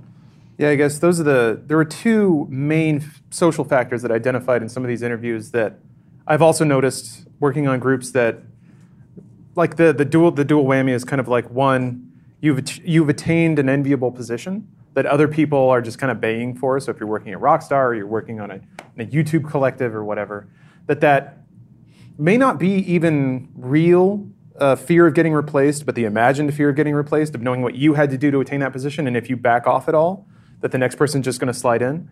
And then also that kind of like what you guys were referring to, this intoxicating feeling of being part of a group that is all just full gung ho forward, and that yeah, the leader kind of sets the tempo, and everyone else chases to match, and then no one wants to be the first person to drop out, Yeah. because that's kind of a, a social sign of weakness. So you guys kind of addressed the second part of it, of, of sort of massaging the uh, social aspects so that the person who is sort of setting the marching pace, telling them to back off or at least keep it under wraps. But in regards to the first, I guess aside from just reiterating the like, hey, you're doing a good job, your position is safe, how do you then prevent people from working themselves to death out of an imagined fear of getting replaced? Um, I've I've just been I've had to reassure a lot of people. Like, That's just kind of what I just do is I go in and um, actually other than Lawrence, you two are relatively new hires, but a lot of the times I, I'll check in every few months and go like like I've had people tell me I'm really worried because I don't know that like uh, am I going to be kept around? Is Rooster Teeth going to be around? And blah blah blah. And I'm always like no no no no no. Like I'll tell I will be honest with you and I'll tell you if there are problems with Rooster Teeth or whatever else. But for you personally, your job's totally safe. Like That's why like Chill. one-on-ones with managers are really important in larger Yeah. corporate structures, is Yeah. because you like need to have someone that you can be like, I'm concerned about whatever reason. And Yeah, and, and hopefully like that's that's something that I all sort of trust that you guys will take advantage of. You you come to me and be like, I'm stressing out about this for the last two weeks. Like, what's actually happening? And then I can I can talk to you and be like, no, no, no everything's fine. Um, but I need to do that more often. Actually, I need to just reassure people. I mean, me personally, I like the reassurance. I like when people come to me. I like it too. Yeah, yeah. I've had that rug pulled out from underneath me a bunch of absolutely. times. So, So it's like, you know, let me just let me just ask and just see, make That's a- sure I'm on the right path. That's a good idea. I, I, that's a good idea. I, that's I've been in the same boat. I, that's happened to me a hundred, times where I've gotten just laid off out of the blue, and I was like, "What the fuck? I thought everything was okay." yeah. Um, so I, I don't. Other than words, reassurance, I don't know what else to do there. Yeah, that's that's one of the the ultimate questions I wanted to pass around to all you guys is that it's it's very easy to oh you're working like unpaid overtime? That sucks. Shouldn't do that. But in terms of solutions that gets a lot harder. Um, and certainly like having the right people in management positions to monitor the culture and make sure everyone's healthy that's fine. But do you guys see any kind of systemic solution that a company could put in place aside from just having the right people in the right places? Yeah, I was gonna say team composition is probably your best approach to it. Um, you can't just pull anybody off the street with the rest. Like they got a culture has to match. So I, I don't know because some people are just super passionate. They want to come here and they want to work hard, and some people just want to. They just need a job. Um, you can't punish the two. I don't know. Like honestly, I feel like Funhaus has very good team competition, co- composition. Like I don't want to like call anyone out explicitly, but at at least two other of the companies that I've worked for, it has been clear that there are some people who don't do shit and a lot of people who do a lot, and that the people who are doing a lot are holding up the people who don't do anything, mm-hmm. and that creates this really gross culture as well because it's mm-hmm. like, but that that motherfucker doesn't do anything. Like, why mm-hmm. am I having to like? Why are we getting the same salary when he goes to the gym at three and doesn't come back? Like, it's stuff like that that I think like Funhaus has a very good composition of that, and that uh, I feel like if there was something that I need help with, I could depend on literally anyone and be like, I need help. Can you help me? And everyone else would be like, let's figure out how to take that off your plate. I haven't had that yet because I'm new, but it's still like, I, f- I feel like the balance here is really good. And it is probably largely hiring, making sure you hire the right people. But part of this article mentions uh, adding the black bars to the top and bottom of Yeah, cutscenes, really added on a bunch of uh, work hours. They wanted it to be more cinematic, so they added on just that. Like someone in upper management decided we need to add this on, which meant that you added more time. Mm-hmm. And that is, especially in the games industry, like in you know, not the games media, whatever the hell we are, entertainment bullshit side of it, the actual games industry where they're making video games, you just need producers. People don't think about producers enough. It's like those people should be figuring out exactly they basically manage the individual teams, like exactly what every person can do and how long it's going to take to do. And it's like, don't undervalue them. Don't just hire someone who has no production experience and put them in that role, which happens at a mm. lot of indies, I think. So Yeah. Hmm. just like, just use your producers as much as you can to make sure that you're managing timetables. and listen to what they say. Don't add shit at the last minute. And if you do, Yeah. maybe delay. It's okay. So, but it's funny you bring that up because yeah, in this specific circumstance, and, and I only presume that since you referenced that specifically, that you you know you read the article, but they do they do talk about how it's hard to argue with success, and when the Housers sweep in and make changes, if that's what they've done for their other games and their other games sell well, with maybe the exception of Max Payne three, it's Love hard to Max say Payne that. 3. I know I do too, but it, did, it didn't sell, which sucks. But um, yeah, when when the the demagogues of a studio come in and say we have to add bars, it'll make it sell, um, and you've already delayed it twice, so it's like do this. Also, we can't delay it. Uh, If your options are to quit or get through it, so you're you know, and again another issue was that if you don't work through the shipping of a game, you don't get in the credits, which is also a big deal for your resume. Yeah. I don't know. Those are those are problems where it's like I don't think there's a simple solution, and just I think we, wagging your finger and saying that is bad. Well, The yeah. The thing is, how do you and I? I understand it's kind of different for Rockstar. Game's gonna fucking sell no matter what, right? You're adding Payne 3 black didn't. bars to yeah, but it's it's Red Dead 2. yeah. Well, Okay, I mean, their trailers aren't like here are the cinematic GTA, black bars we have. Red it's like, Dead didn't sell GTA numbers. I don't know that this was like, will what, sell 4 GTA million? 5 numbers, No, it but won't. it'll still sell super well. Yeah, I hope. especially with the build up. Um, I just the only thing I guess I want to impress, and the only reason I want you guys to talk about it, and I Yeah. hope you guys, is to is to like try to impress to everybody that it's not so bad um, for us. I can't speak for them, but also that there's not an easy solution here because, in as much as this problem is created by you know uh, very passionate people that sweep in and say we need to add black bars to things, it's also created by people who are working those jobs because they love the product and they want the product to be great and they grew up loving video games too. So there's not a, I'm, I'm going to disagree with you saying it's not so bad, just because it depends on the context. For some people, it is terrible. The pressure gets to Yeah, them, and then they sorry. burn out. It can be for- bad. I just want to clarify No, no, before yeah. anyone jumps on it. Yeah, yeah. But, You're- thank you uh, for doing that. I, as It soon as I said it, can I was like, awful. shit, that wasn't a good thing to say. I know what you mean, but I think like you know when it's peop- done voluntarily. um, yeah, for no how much people talk about unions, like I agree, they, they need to unionize, but I was just about to ask, do they easy. have that? Because that's that's such a software industry like culture, and I just I've seen it all the time. the so I'm like, do they so have new. unions? Not really. Like Kotaku, this is written by Kotaku, they are unionized, so Yeah. they automatically get like their starting salary is like one of the highest in, in games media. You know, Yeah. like when I, I heard, I was like, "What? how are y'all doing that? Like, Just to write about video games? like, like they have a lot of uh, benefits that are really, really helpful for that kind of stuff that other companies don't have. But I think because the industry is so new, it's like everyone's still just fighting to get a job that they just so badly want to work in games that no one's trying to unionize. Because then you'd also have the like, you know, I worked at IGN in a period of time where there was a walkout. Like everyone walked out of the company and were like, if you do this, we're not, if, unless you do this, we're not coming back to work. And the public reaction to that was, like 50% very supportive, 50% you should fire all of them. And mm-hmm. some people even inside the company were like, they should all be fired for walking out. It was like, you know, it's like we technically made union action.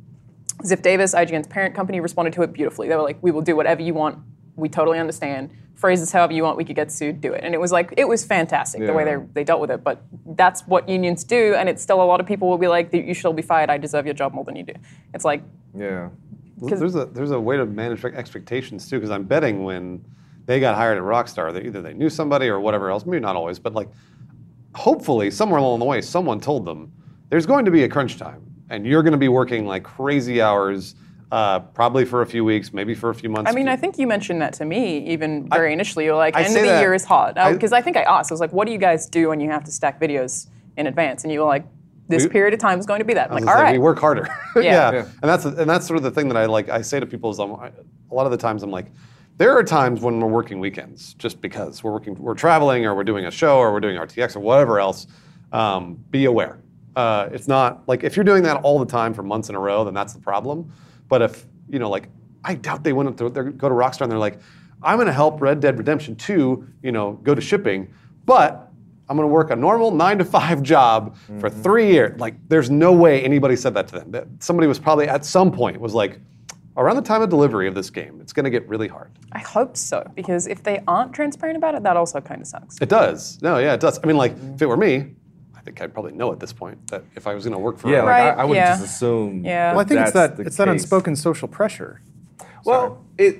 Didn't mean to interrupt. I apologize. No, no, no, no. I would say it's it's not a pressure, or maybe it is that I'm not aware of it, but it's just my own, just my own work ha- work ethic is just kind of how that is. Um, Well, it's like working in games media slash journalism. I hate calling it that, but uh, November and October, November are fucked because all the games come out. So it's like, okay, Red Dead's coming out this week. We need to have seven videos planned for launch day. We need to have a review done. We need to have all these op-eds done, and then like the, it's a Fallout 76 beta this week as well. So it's like this week.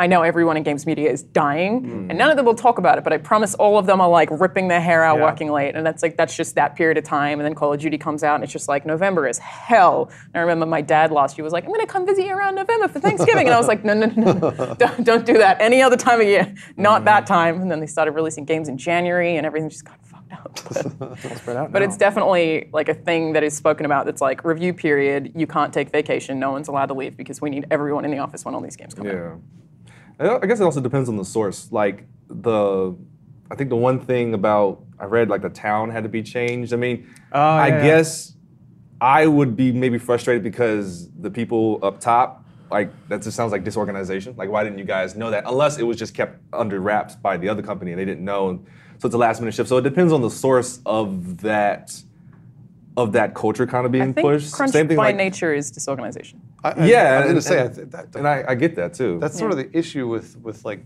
creative jobs like this is that, I mean, uh, there are lots of times that we'll get just random stuff from Rooster Teeth. Somebody will come and like, do this thing. And I'm like, "Huh? huh? Like, wait a minute, that's going to take uh, days of work. Like, are you sure about that? And they're like, yeah. And I'm like, um, uh, and you know, a lot of times I'm like, no, can't do it. Yeah. Like we're already maxed. Sorry. But some of the time we have to. Yeah. And I th- and that's kind of what this boils down to. Is it sounds like the Housers were in charge and have built the business up and have made millions and millions, probably billions of dollars at this point. when they come in and go, do this thing, are you going to be the one to be like, nah, yeah. nah, we're good? I would hope they have some kind of structure that allows some of the team leads to be like, this isn't possible, we can't. How about this? Like maybe they can compromise on some of it. I would hope. Well, that may there may have been that compromise, Yeah. right? You don't even know that. Like I, I don't know, because that's one of those things that I learned more and more. As I, I would find out that people had actually reached a compromise, and that was the compromise that Right, we got. right. So you know who knows? Um, but That's I, a- man, that's a rough feeling. it, it When is. something seems shitty, and then you realize somebody really like fought to get that for you. Yeah. Uh, uh, that there was a blast shield that you never knew was there. Ugh. Yeah. It's, it's super weird. I, I don't, and, and in a creative field like this, things change all the time, whether it's video games or movies or television or whatever else. That's just the nature of the beast. Then you're not in accounting. So in accounting, you kind of, I would assume a lot of the times you probably know what's coming, mm-hmm. and every year is pretty much, pretty much the same. You know, you'll get things tacked on, whatever. Just as a as an example, I'm not, I'm not trying to trivialize your accounting job. My mom's an accountant, and I, I think she would argue with that. I'm She'd sure be she like, would. Hell Yeah. no, No, nah. I'm sure she would. But Every April, good God. Well, at least in America. But that's the thing. That's sort of the when you're subject to a boss. That's what happens. The Yeah. boss comes and tells you what to do, and you're like, "All right, I guess I got to do it." yeah.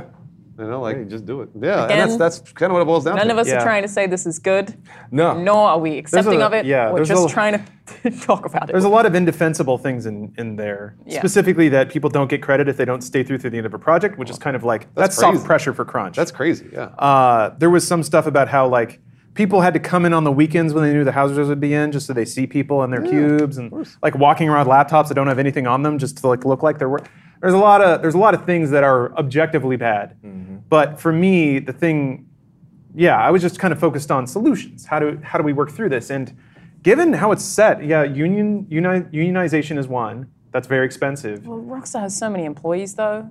Like, even if half of them were like, we're unionizing, they'd be like, well, shit. Yeah. That's a lot of people. And we're trying to make the next GTA here. yeah. And, and yeah, given given the pace of change and just how software development works, sometimes you do have to sprint to get it done. Because if it takes too long, then the Housers might sweep in again and say, I want the black bar sticker. And it can be this endless cycle of like iteration that never actually finishes unless you target two months to just blaze through it and get it done. So yeah, I, I empathize truly because I worked a shitload. and I think we all have at some Yeah. point worked shitloads of unpaid overtime. that's just the nature of the beast, I guess, especially when you're working in a um, contentious field. Yeah. So yeah, I, I don't want to give the impression that I'm trying to mitigate any of the suffering that people go through to produce the games because I love the games and I love the people who make them. Um, but I do think it's important to have like do more than just say that's bad, bad Rockstar, and then go and buy their game and play it. So like, uh, so yeah, I'm, I'm hoping that with this stuff, maybe there's a little more depth to the conversation that gets shaken out. In addition to Schreier's reporting, uh, which was which was very good, um, A plus Kotaku. what he does. Yeah. Uh, so yeah, uh, that was an interesting conversation. So thank you guys for sharing. No, no problem. Uh, there was. Oh yeah, let me get through. against that culture though. Like I've been in places where everybody stayed till eight o'clock, and I was like, I'm done. It's 4:30. I can stay around and pep talk you guys and distract you, or I can go home, get re-inspired, and come back tomorrow refreshed. You guys can. I don't know why you're here till eight. I think it's because you're like not efficient. Probably on Facebook a lot of time, but I've, I've rebelled against like that type of culture because it's just like, all right, my work gets done. You're gonna fire me for doing my work? Right. Everybody has their own pace. Yeah. If your shit gets done, Go, go live life. Come Yeah. back re-inspired. The right, yeah, the right kind of managers will appreciate that. The wrong kind will say, you know, everybody's here this weekend except for you. That's bad for team spirit. Yeah, that's stuff like that. Yeah, I've definitely like- not worked with anyone who's done that. I'll drop But I have had people I'd like I would obviously be like working late and I would clearly be stressed and my manager would be like, What are you working on? I'd be like this and this and this and this and they'd be like, Oh, that sucks, bye and he'd be like, Thanks. I've had managers say the same thing. Yeah. Well, get away from wage slaving, as they call it. You got to invest your money on Robinhood. So Robinhood is a mobile app, lets you invest uh, in stocks, ETFs, options, and cryptos, all commission free. Uh, it's pretty simple, basically. You just link the app to your bank account, you fund your wallet, and then you start buying and selling, day trading like a mad dog. Uh, they say they strive to make financial services work for everyone, not just the wealthy. And certainly the design of the app makes it very easy to see prices. They give you a little graph for each one so you can see if something's on the way down or up. Um, they don't really provide uh, advice, which is good because that would get into a creepy territory. So if you want to do your own research and take kind of take your financial future into your own hands, Robinhood is a perfect app to allow you to do that. Uh, they also say it's a non-intimidating way for stock market newcomers to invest for the first time with true confidence. Uh, and yeah, it's having like getting into the investment game around 10 years ago. It's amazing how much easier it is now. Uh, going through old uh, going through old accounting websites was it was rough. It was rough. Essentially, you had to open up your own special account. You had to. They wanted you to like set up a routine funding. This you can just link your bank account, load up money whenever you want, buy whatever you want. Super simple. And on top of that, just to get you kicked off, Robinhood is giving listeners a free stock. Uh, and they list some some uh, companies here: Apple, Ford, Sprint. To help you build out your portfolio, you can get that free stock at dudesoup.robinhood.com. Again, that's dudesoup.robinhood.com. Uh, if, if the way the world's going is any indication, we're not going to have a whole lot of government programs to lean back on when we retire. so it might be a good idea to start squirreling away some money and getting it into some other other things aside from the mattress or uh, I don't know an Xbox One library. So yeah, that's dudesoup.robinhood.com for free stock, and uh, yeah, start putting some money aside today. So thank you, Robinhood, for the sponsorship. I'm hoping I can get a free stock. I use Robinhood every single day. Yeah, that's that, really? is that how you do crypto? Uh, well, that and also stocks. Oh, okay. But every day, and it's a great app. Right on. All right. So uh, yes, let's let's net hard. All right. So the the champion, the reigning champion. Oh, right. yeah, forgot. that's right. I had one. I like Yes. when- I like when Omar interrupts you. No, I, I love it too. He hasn't come up on the screen. Yeah, This Omar. episode though. We need to see more. that Omar. face, Hey, buddy? buddy. There he is. nice. It's really fast. Man, Omar's, Is that a jump scare? Omar's a hair trigger. Oh wait, that's too early. Well, whatever. Okay. So the first one is the uh, otamatone. Yeah. Uh, we all know. it, We all love it. Oh shit, New we video got up. What up? we got a fucking Undertale song. Oh. Megalovania? Wow, this is Yeah. very Undertale. I still haven't played that game. I played Undertale. I know. Whoa, whoa, I know. whoa, whoa. I know. No, it's tough now. I'll get because, around to it. Boy, the weirdos really descended on Undertale. God bless you. Well, I haven't seen any of that though either. Okay, good. Yeah. We come to a Like I know it has fans, but I don't know why. come So to a pure. Yeah, the, the Homestuck audience really swamped on. that makes sense. But it, no, it's a solid game, and having played it, I guess I, I kind of get why. But yeah, this is. Uh, I also haven't played. Uh, um, oh really? It's. Uh,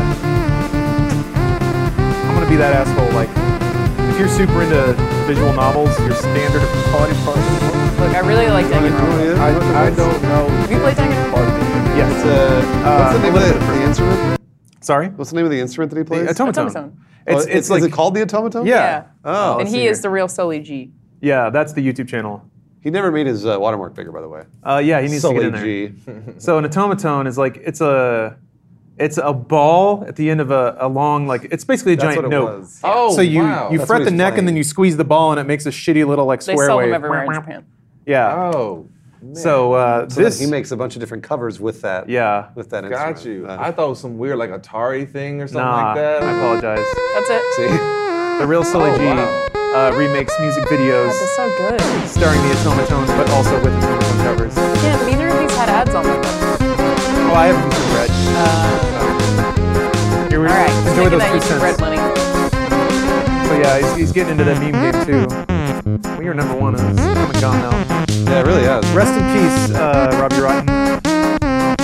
Oh, it even says it. Yeah, rest in peace, Stefán Karl Stefánsson. Which sounds like a meme name, but it's true.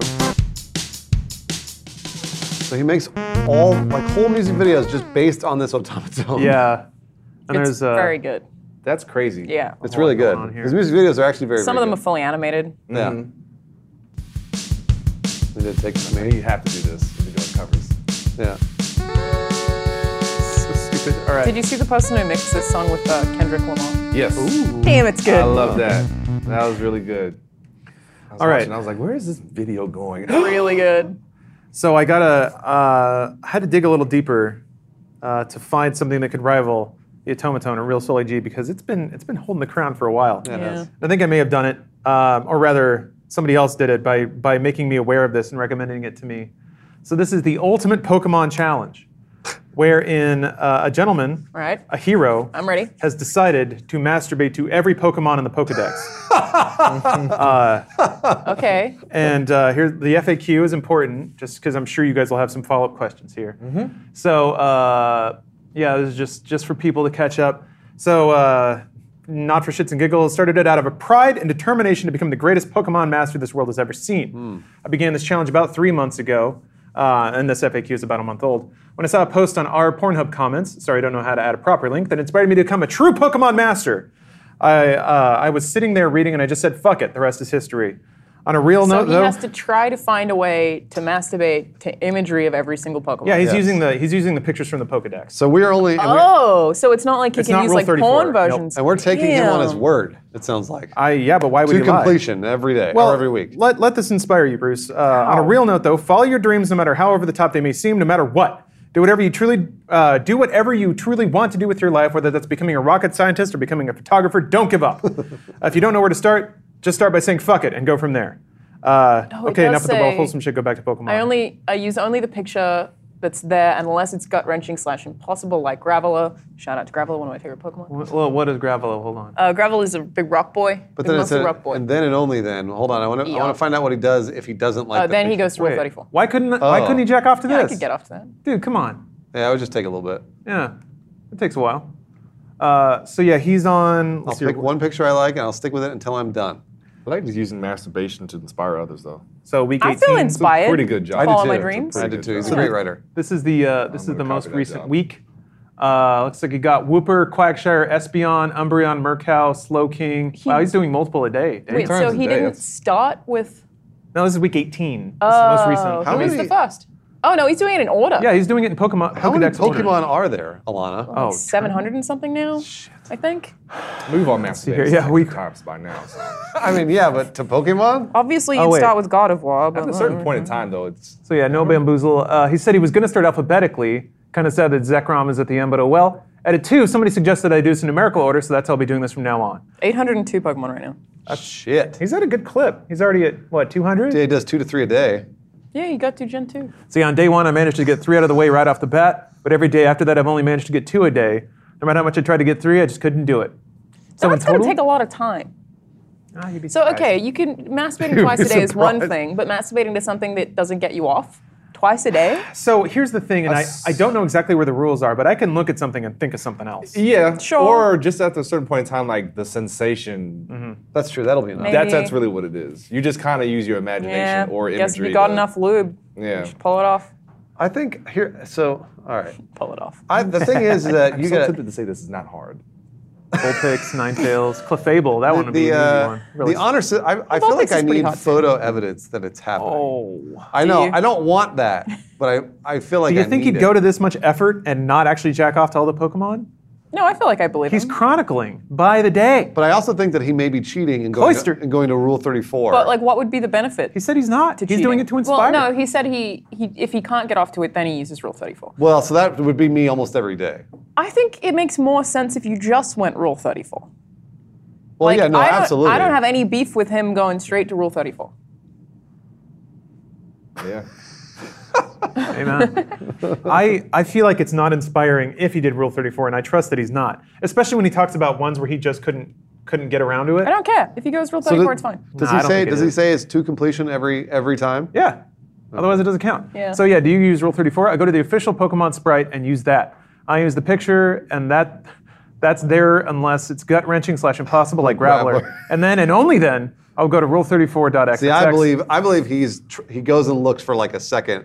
I can't do this, and then go straight to Rule 30. Are you a furry? Are you a god? What if they add more Pokemon? Then I'll keep going. What if they add more after your quest is over? Then I'll come back. what do you do after all this is done with? I honestly don't know. Hmm. Hmm. Get a sponsorship. Oh, he's single. Weird. a Sponsorship. Then Ted was going to sponsor him. Oh, my my last relationship was a nightmare, so I'm taking a break from stuff like Yeah. that. Look at this. How do you That whack makes it? sense that he goes He straight to dated Pokemon. Gastly, am I right? He says, "Oh, here we go. A lot of all the Pokemon jokes that nobody's laughing at. How do you whack it to masculine-looking Pokemon like Machamp or Geodude? Simple, really. They're all female in my head. All I have to do is just imagine it with tits or something. Works every time. See, that's what I mean. You just throw, yeah. throw some boobs on it, and you're good. Uh-huh. Oh, have you somebody made discovered a new flesh- fetishes? A few, yes. if it's something made of flesh, then that makes it a whole lot better. if it's made of rock, metal, or just something unpleasant like a literal fucking moth, then it really makes it difficult. yeah. What's the what's the little balls with the magnets on them? Magneton or Magnemite? Yeah, the Both of one the lady was sitting on. That yeah, one I would think be it was tough. Magnemite. Uh, I guess the thing is, CL Tuesday. I'm more impressed if he's just staring at the image, making sure he has nothing else in his head, and just furiously jerking it. I think that's the idea. He's just looking at a Scyther, and it's just like, Well, I all think, right. I think he's imagining the Scyther with tits. That's what it sounds Yeah, like. that sounds kind of like cheating. I don't know if that's cheating so much as it's just masturbating to Scyther with tits. Because I, I guess I'm, yeah, if I'm fine with Rule 34, then in theory they'd all have tits. So. yeah, they would. 'Cause if it, if it were a, a woman doing this who was heterosexual, she would masturbate Wait, to why is that one not safe? what's a for work? female Pokemon? Clefairy. Well, Should- should none mas- of the originals are technically. Yeah, oh, they're, they're- not. They're none of them. Oh, Well, they are now, but- And we, I mean, I guess you'd masturbate with, with a. Think about it with a huge dick, right? Do you think the women just masturbate to the thought of large dicks first? What else I might did. I did. I was Okay, well, got some news All for you. sorry. What sh- else do you think Uh, of? big pecs. None of that. Good job. None of that. What- no. whoa, yeah, hey, good yeah. job. Rich. Oh, I got Chaturbate was over there. just me pulling Women my just ATM masturbate to the out. thought of huge dicks. Uh, or maybe uh, No, th- how intelligent they are. nope, not that either. None of that. What the? Well, what they More of a- masturbate Well, them I guess it depends on the woman, but it's more Whoa. like a situation. Oh, I see. You put them in a a- romantic to a- situation. Oh, Not necessarily okay. romantic, like just a glasses situation. of wine with a like at a nice dinner. well, I found out No, why that. sure. There's still a big Sure. dick there, though. Is what I would say. Well, there's a That's big good. dick at some point. Yeah, it has to be. Well, it doesn't have to be huge. All right. Well, normal Yeah, size regular. hard dick. Probably a hard dick Yeah. is fair. Okay. Sure. Some women maybe get off to flaccid ones. I don't know. I can't speak for. I'm for sure all some women. women get off to j- big giant ones too. Why yes, not? probably. Why not? I've been told it's what it's attached to. I don't buy that for a fucking second. I don't buy that No, for that a second really is either. Nah, bullshit. Okay, my bad. Ah, you're lying. What do you know about this? Huh? nothing, nothing, nothing. Guy can walk into the woods and see a rotting stump that kind of looks like tits, and he'll be fine. Yeah, he was like, And I can only presume it's the Yeah. same for women. No. it's That definitely rock not. kind of. All right, I'm good. I mean, I've known some women that it was that was like that, where they could just be like, See bang, something that knock looks like out. a dick and just want to. just knock it out right away. Like it's like it was like basically like they could go down for like two minutes. Yeah. Be like, hold on a second. You know come what? back and be like, Again, like "All right." Doctor Strange. You know what his head looks like when he's like going through time and stuff. That's their that's their wrists. Oh yeah. Flicking that beam well, off. sure, but I, I, I gotta think there would be all a the juice. small amount of women who can just Google big dick and just get off to it. I, I don't know about small. Choo amount. choo. I don't Yeah. think a ton of women could do that. I, I don't, really don't. I don't think so either. I feel like we Yeah. got to poll this now and see because I'm, I'm actually genuinely. Because I also don't want to speak for all women, right? of course, yeah. So it's like I don't know, but I don't think there'd be that many women who just see a giant dick and are like, "All right." Yay! Well, it's, it's Yeah, mostly that's all I comedy. needed. That's why ma- like male strippers are. It's comedy. Male Whereas- strippers make me extremely uncomfortable. Like lady strippers, guys are like, I'm gonna have sex with that. Like it gets creepily intense. Mm. Whereas ladies are just like, ah, and they're like pouring champagne. Ah, it's Yeah, great. you're that right. vibe is way better. Yeah.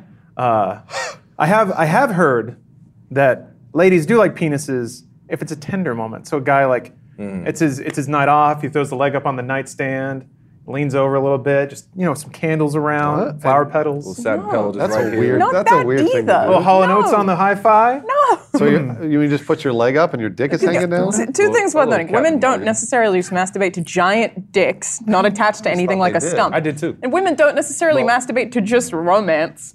They're like, oh, wine. Oh, That I never yes." thought about. that I didn't. I never thought. No, about. romance, but slow jacking. No, And then like a lot of a lot of moans, a lot of deep, hairy moans. Maybe I'm a little more on board now.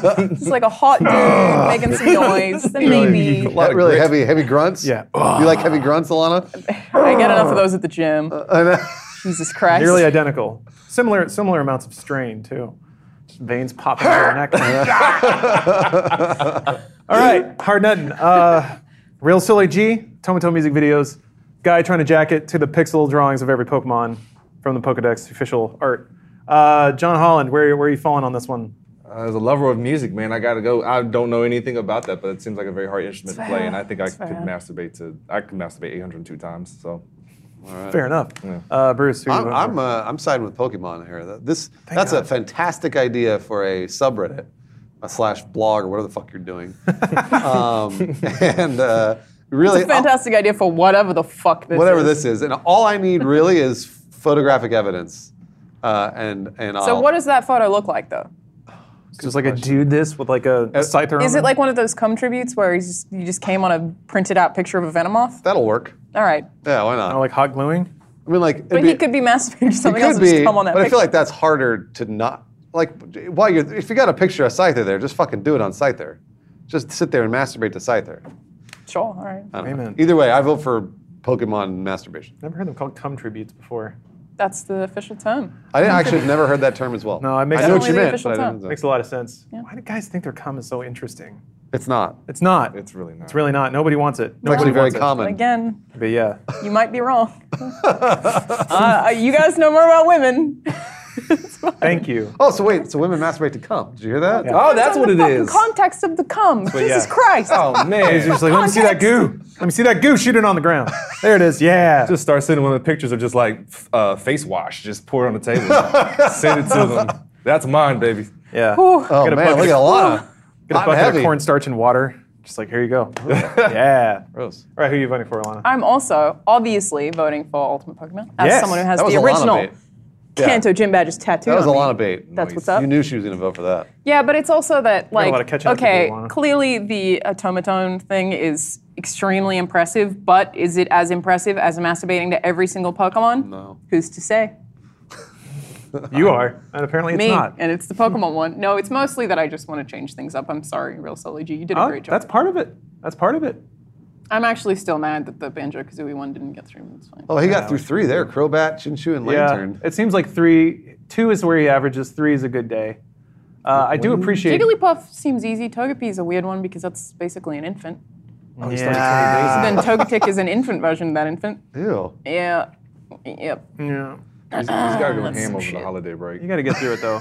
I think some of them he's just like not my proudest fap, and he's just sort of upset about it. yeah, it. no, he talks about some of them are, are real rough. Yeah. Uh, what you gonna do though? You got to get through it.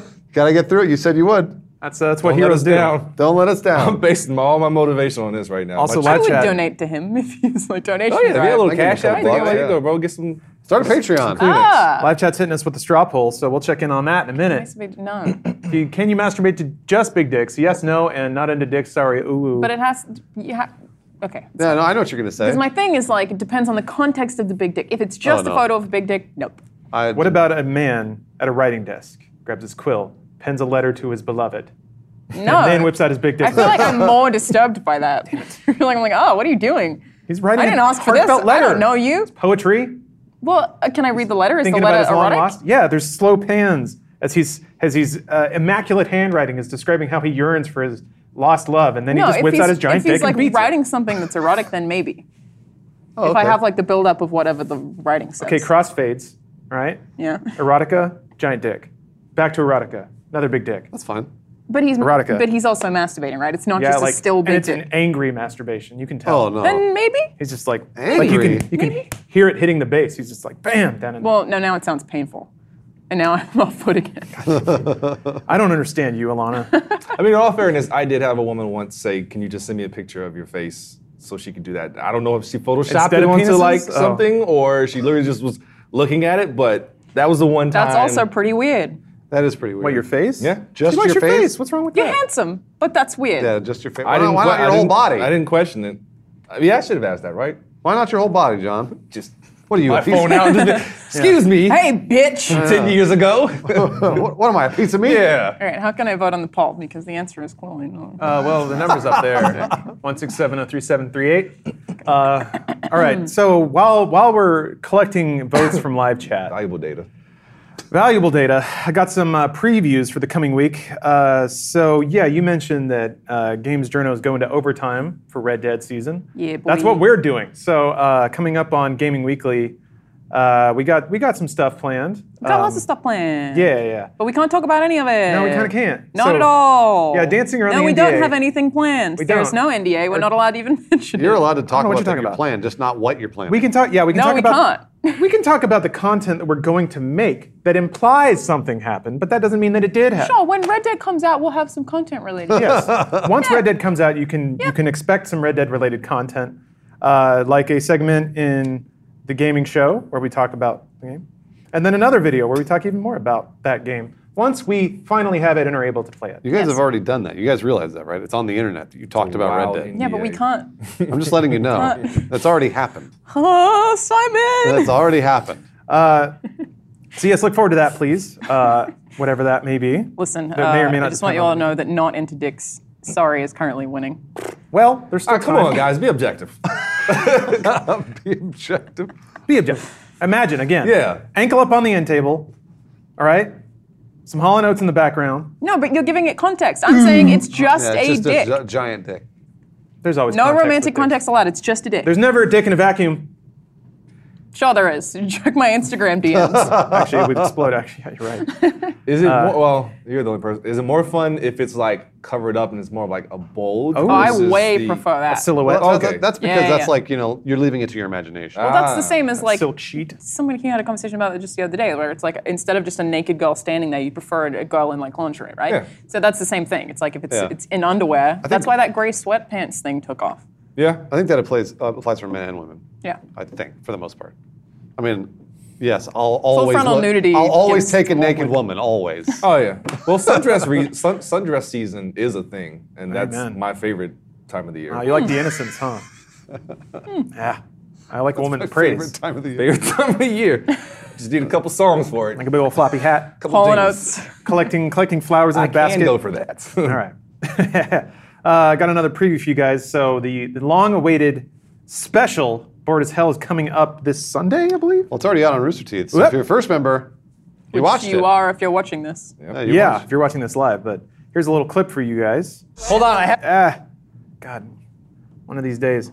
There might be a way to make it so that VLC doesn't autoplay. Or, I don't know. I'll, I'll bend it to my will someday. Hold on, I have an idea, Kevin. yeah, yeah.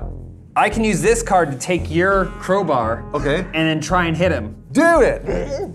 I also have the when, when Notice Strikes, safely move a counselor. One counselor though. Yeah. But we don't care about Tracy, What? right? I'm the scream queen.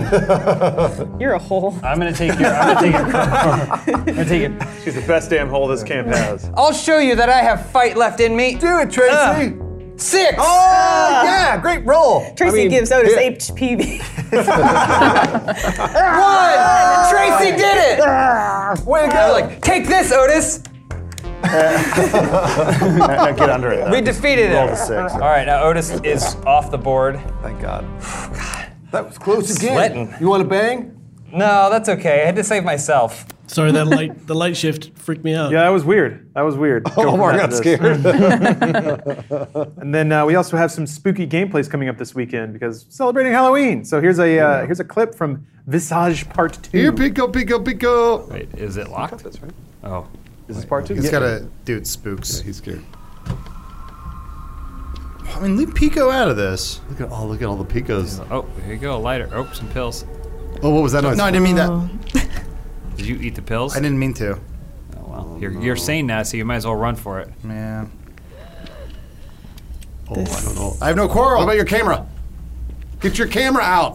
Fuck this. Damn it, get your camera out. God damn it. At least light up the room a little. I'm telling you, a photograph of a ghost you could sell. Oh, I don't like Not if it. I'm dead. Whoa. Oh, there's Those are something great. in that bed. Is there? I don't think there's anything in it. I don't think I can go this way. Well, you can explore the room. Yeah, just go ahead, Adam. This Oh, fucking God. camera is horrible. Oh, there's a painting. Just go. Use the lighter then, Check it out Adam. there. The lighter's empty. Oh no, that's. You gotta drop it. Make sure you drop it. I have that. so many lighters. Did you drop the, one- the empty one? He's got. He's still got it on him somewhere. What do you mean? I'm He's in the still got light. it somewhere. Don't worry about it. Need more lighters. We're still gonna have to circle back around, and go back to that bed. Not really. No. We're good. We're gonna have okay. Oh no! Good light. No! Stay near the oh, light. Well, she's just as scared as you are. Did you see her? Yeah, she got she's like a scooped bear. away. It's like when Lawrence did his stuntman training. Nothing. Th- these drawers are pointless. I wish you'd use that camera. Man, oh No. man. You would have seen her before you run into her. no way, you wouldn't have. Yeah, you would have seen her. For a flash, and then she Yeah. would have spooked him. No, we go back. Use that camera. Put the camera outside, walking straight into the dark. Oh, it's broken. It's broken, Adam. Fuck, I'm dead. I'm dead. There you go. Yeah, use that camera. I hate it. I hate it. Where's she going? what in the fuck? she turned around. She turned. I hated her. The camera. I know. She ran Just away. You gotta keep checking those drawers, Adam. All right. So I edited uh, just Adam's reactions for an Instagram video of the first one, and it's one of the most fun edits I've ever had because I was just like Adam screaming, Adam screaming, Adam's Adam so being great. uncomfortable. It's so cute because he just gets all. Yeah, he gets Yeah. really scared. It's great. cringes up. So do I. I get terrified. Yeah. All right. So before we go, let's see the results. I imagine that us being right will only be Big reinforced dicks here. are gonna be huge. What? Not in the dicks. I don't understand. Well, throw that category out because those are people who can't. Yeah, uh, they've got no taste. Yeah. Uh, so yeah, I'd say out of the people who actually have a sex drive at all, There's only 68 votes. All right, it's a big enough test poll. The analytics There you work. go. people have made the world. sample sizes smaller than that. well, I uh, don't think you can. all I've learned here is that people just don't appreciate a good penis. That's true. Again, men are the most discriminated. That is the logical conclusion. You- You're writing this in your essay, and you're like, hypothesis: men are the most discriminated. Full stop. In this essay, I will. Sample size of 68. Okay. So thank you for watching my TEDx talk. Uh, we'll, be, we'll be back next week. Thank you for listening to the Dude Soup podcast. Hope you guys look forward to all the content we have coming out this week. It's spooky season. We got a lot of that stuff coming. Almost too much. I don't know what we're gonna do with We it have a lot. Yeah, we get we get really enthusiastic about scares around here, but uh, yeah, uh, Gaming Weekly is shaping up to be special this week. I'm so. excited about this week's. Yeah, Yeah. got some good plans. And if you enjoyed this podcast, I'd appreciate it if you uh, leave a comment, leave a review, whatever, recommend it to a friend. That's how we spread. It's how we grow. Uh, it's good stuff. And then we get to do more cool stuff, like yell at each other about dicks more often. So appreciate it, you guys. See you next week. And if you're watching live, we've got the post show coming right up. So see you guys then. Bye, everybody.